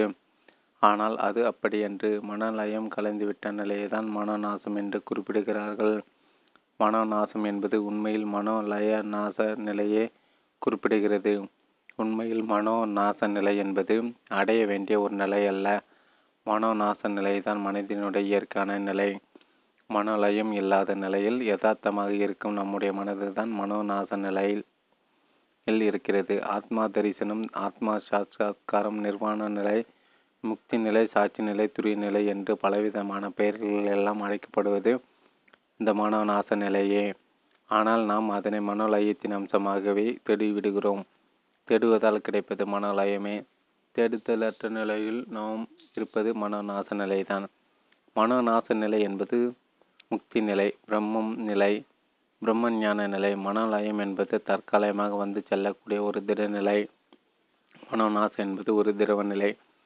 மனம் நாசம் என்பது நமது இயற்கையான நிலை, இயல்பான நிலையாக இருந்தாலும் கூட மனோலயத்தின் மூலமாக தான் நாம் நமது செயல்களில் ஈடுபட்டாக வேண்டும். நமது முயற்சி பயிற்சிகள் அனைத்தும் நமது மனோலயத்தோடு மட்டுமே தொடர்புடையவை. ஆகவே நமது ஆன்மா சாதனைகள் அனைத்தும் மனோலயத்தை கொடுக்கும். மனோநாசத்தை அடைவதற்கு முயற்சி எதுவும் தேவையில்லை. ஏனெனில் நமது இயல்பான நிலையே மனோநாச நிலைதான். எந்த லயத்தையும் பிடித்து வைத்து அதனை பராமரித்து வராத பட்சத்தில் நாம் இருக்கும் நிலையே மனோநாச நிலைதான். நாம் இருக்கும் நிலையே முக்தி நிலைதான். நாம் இருக்கும் நிலையே விடுதலையுற்ற நிலைதான். மனோலயம் என்பது முக்தி நிலை அல்ல என்பதால் மனோலயம் என்பது முக்தி இல்லாத நிலையாகவும் எடுத்துக்கொள்ளக்கூடாது. மனோலயம்தான் சக்திமிக்க நிலை. மனோலயம்தான் இந்த உலகை இயக்கி கொண்டிருக்கும் நிலை. மனோலயம் இல்லாமல் இந்த உலக இயக்கமே நின்று போய்விடும். அது மட்டுமல்ல, ஆன்மீகத்தில் ஏற்படும் பலவிதமான அனுபவங்கள், பலவிதமான சித்துக்கள், சக்திமிக்க நிலைகள் அனைத்தும் இந்த மனோலயத்தின் மூலமாக சாத்தியமாகின்றன. ஆனால் இந்த முக்தி நிலை என்பது, நிர்வாண நிலை என்பது மட்டுமே இந்த மனோலயத்தால் சாத்தியப்படுவதில்லை. ஏனெனும் முக்தி நிலை, நிர்வாண நிலை, விடுதலை விடுதலை துரிய நிலை என்று பல பெயர்களால் அழைக்கப்படும் அந்த நிலை உண்மையில் ஒரு நிலையே அல்ல. அதுதான் நமது ஆதார அம்சமும். எல்லா நிலைகளையும் புறக்கணித்த, அல்லது எல்லா நிலைகளையும் கடந்த, அல்லது எல்லா நிலைகளையும் தனக்குள் அடக்கிய ஒரு நிலையாக இல்லாத நிலைதான் அது. ஆனால் அதனையும் ஒரு நிலையாக கருதி தேடிவிடுகிறோம். அதனை ஒரு நிலையாக கருதி அதனை அடைய முயன்று விடுகிறோம். முக்தி நிலையை பொறுத்த அளவில் நமது தேடுதல் தான் தடையாக உள்ளது. நமது முயற்சி தான் இடையூறாக உள்ளது. நமது தேடுதல்களும் முயற்சிகளும் அவற்றின் விளைவாக இவற்றை நமக்கு கொடுத்து விடுகின்றன. இதனால் அடைப்படும் நிலை தான் தொடர்ந்து நீடித்து விடுகிறது.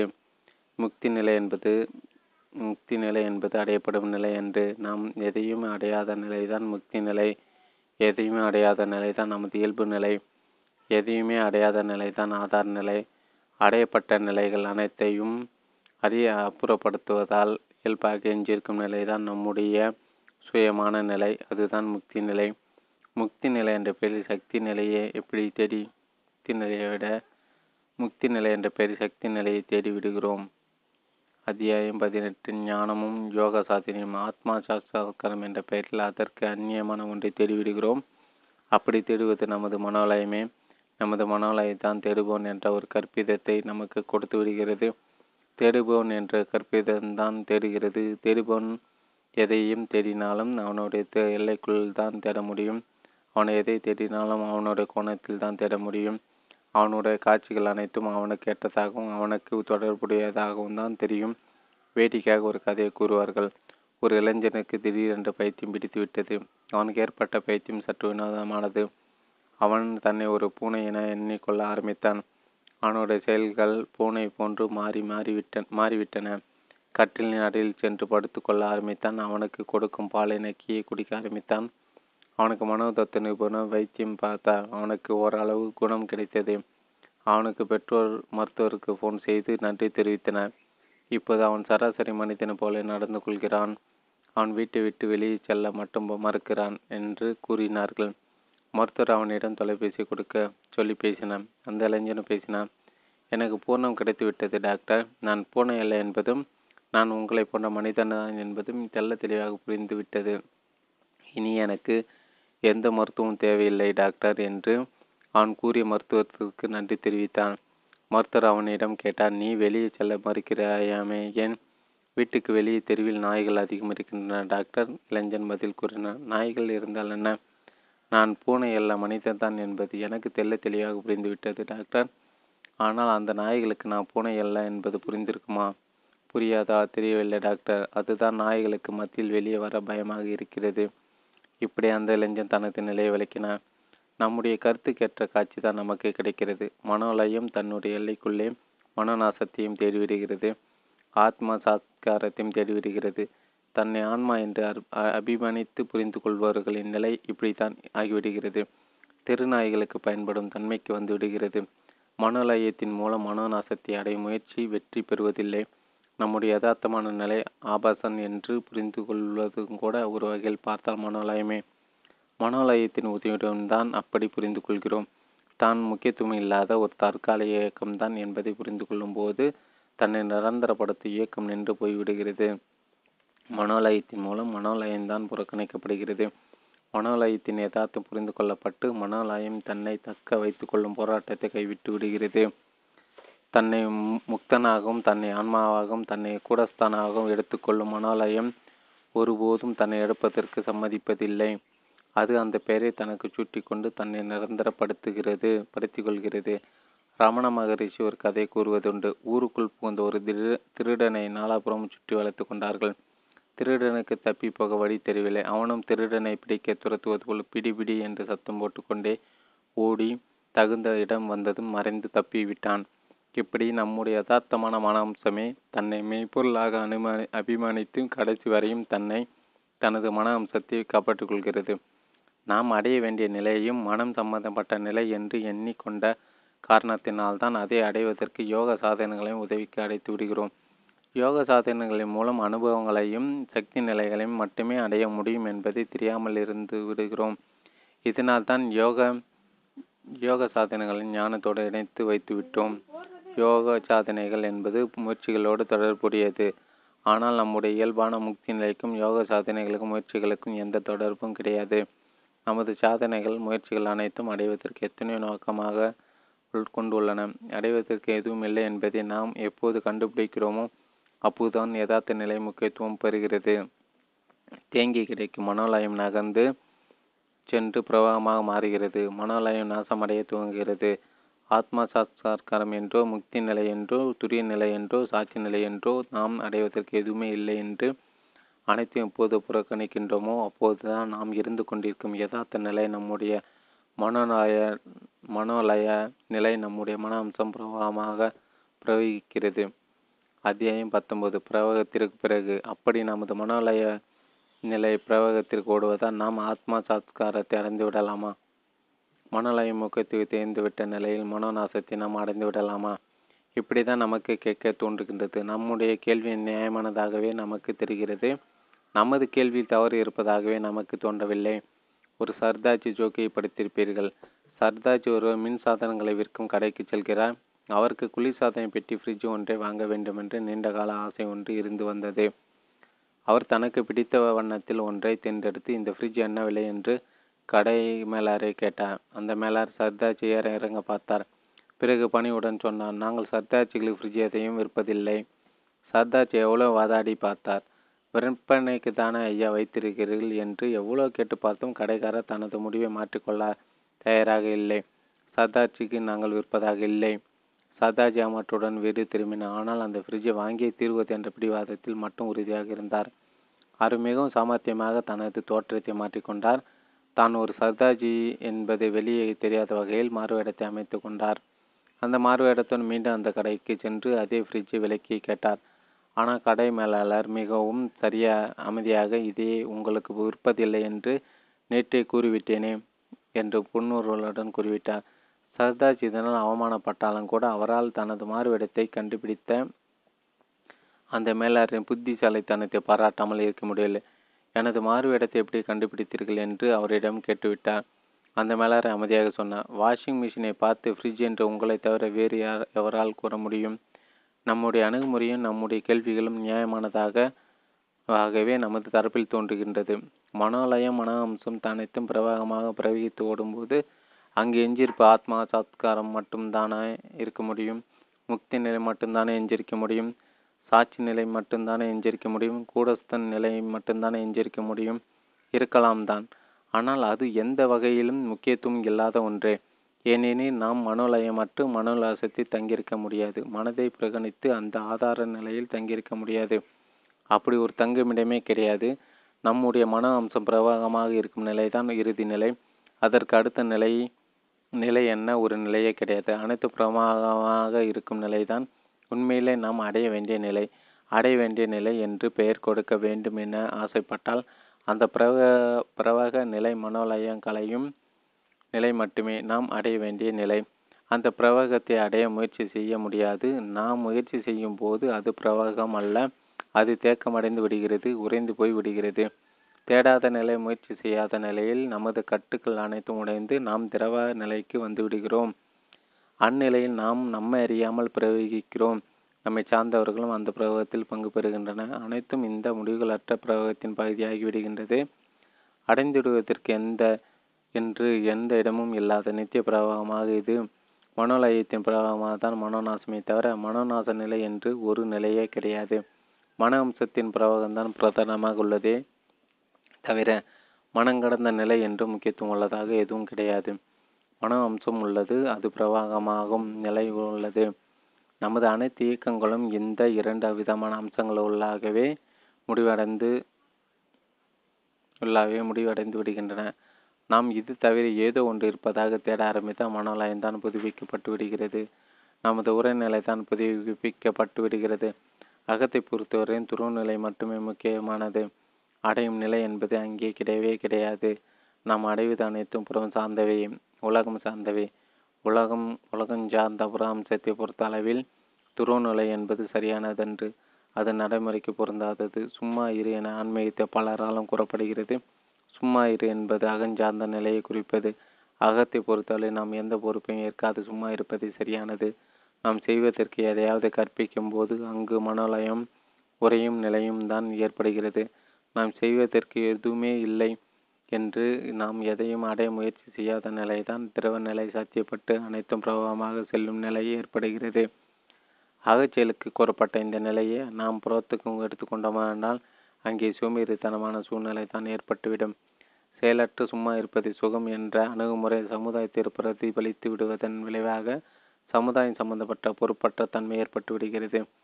அதனால் சோம்பல் மனோபாவமாக, தனது தேவைக்காக பிறர் வஞ்சிக்கும் மனோபாவமா, திருடும் மனோபாவமா அல்லது பிச்சை எடுக்கும் மனோபாவமா ஏற்பட்டு விடுகிறது.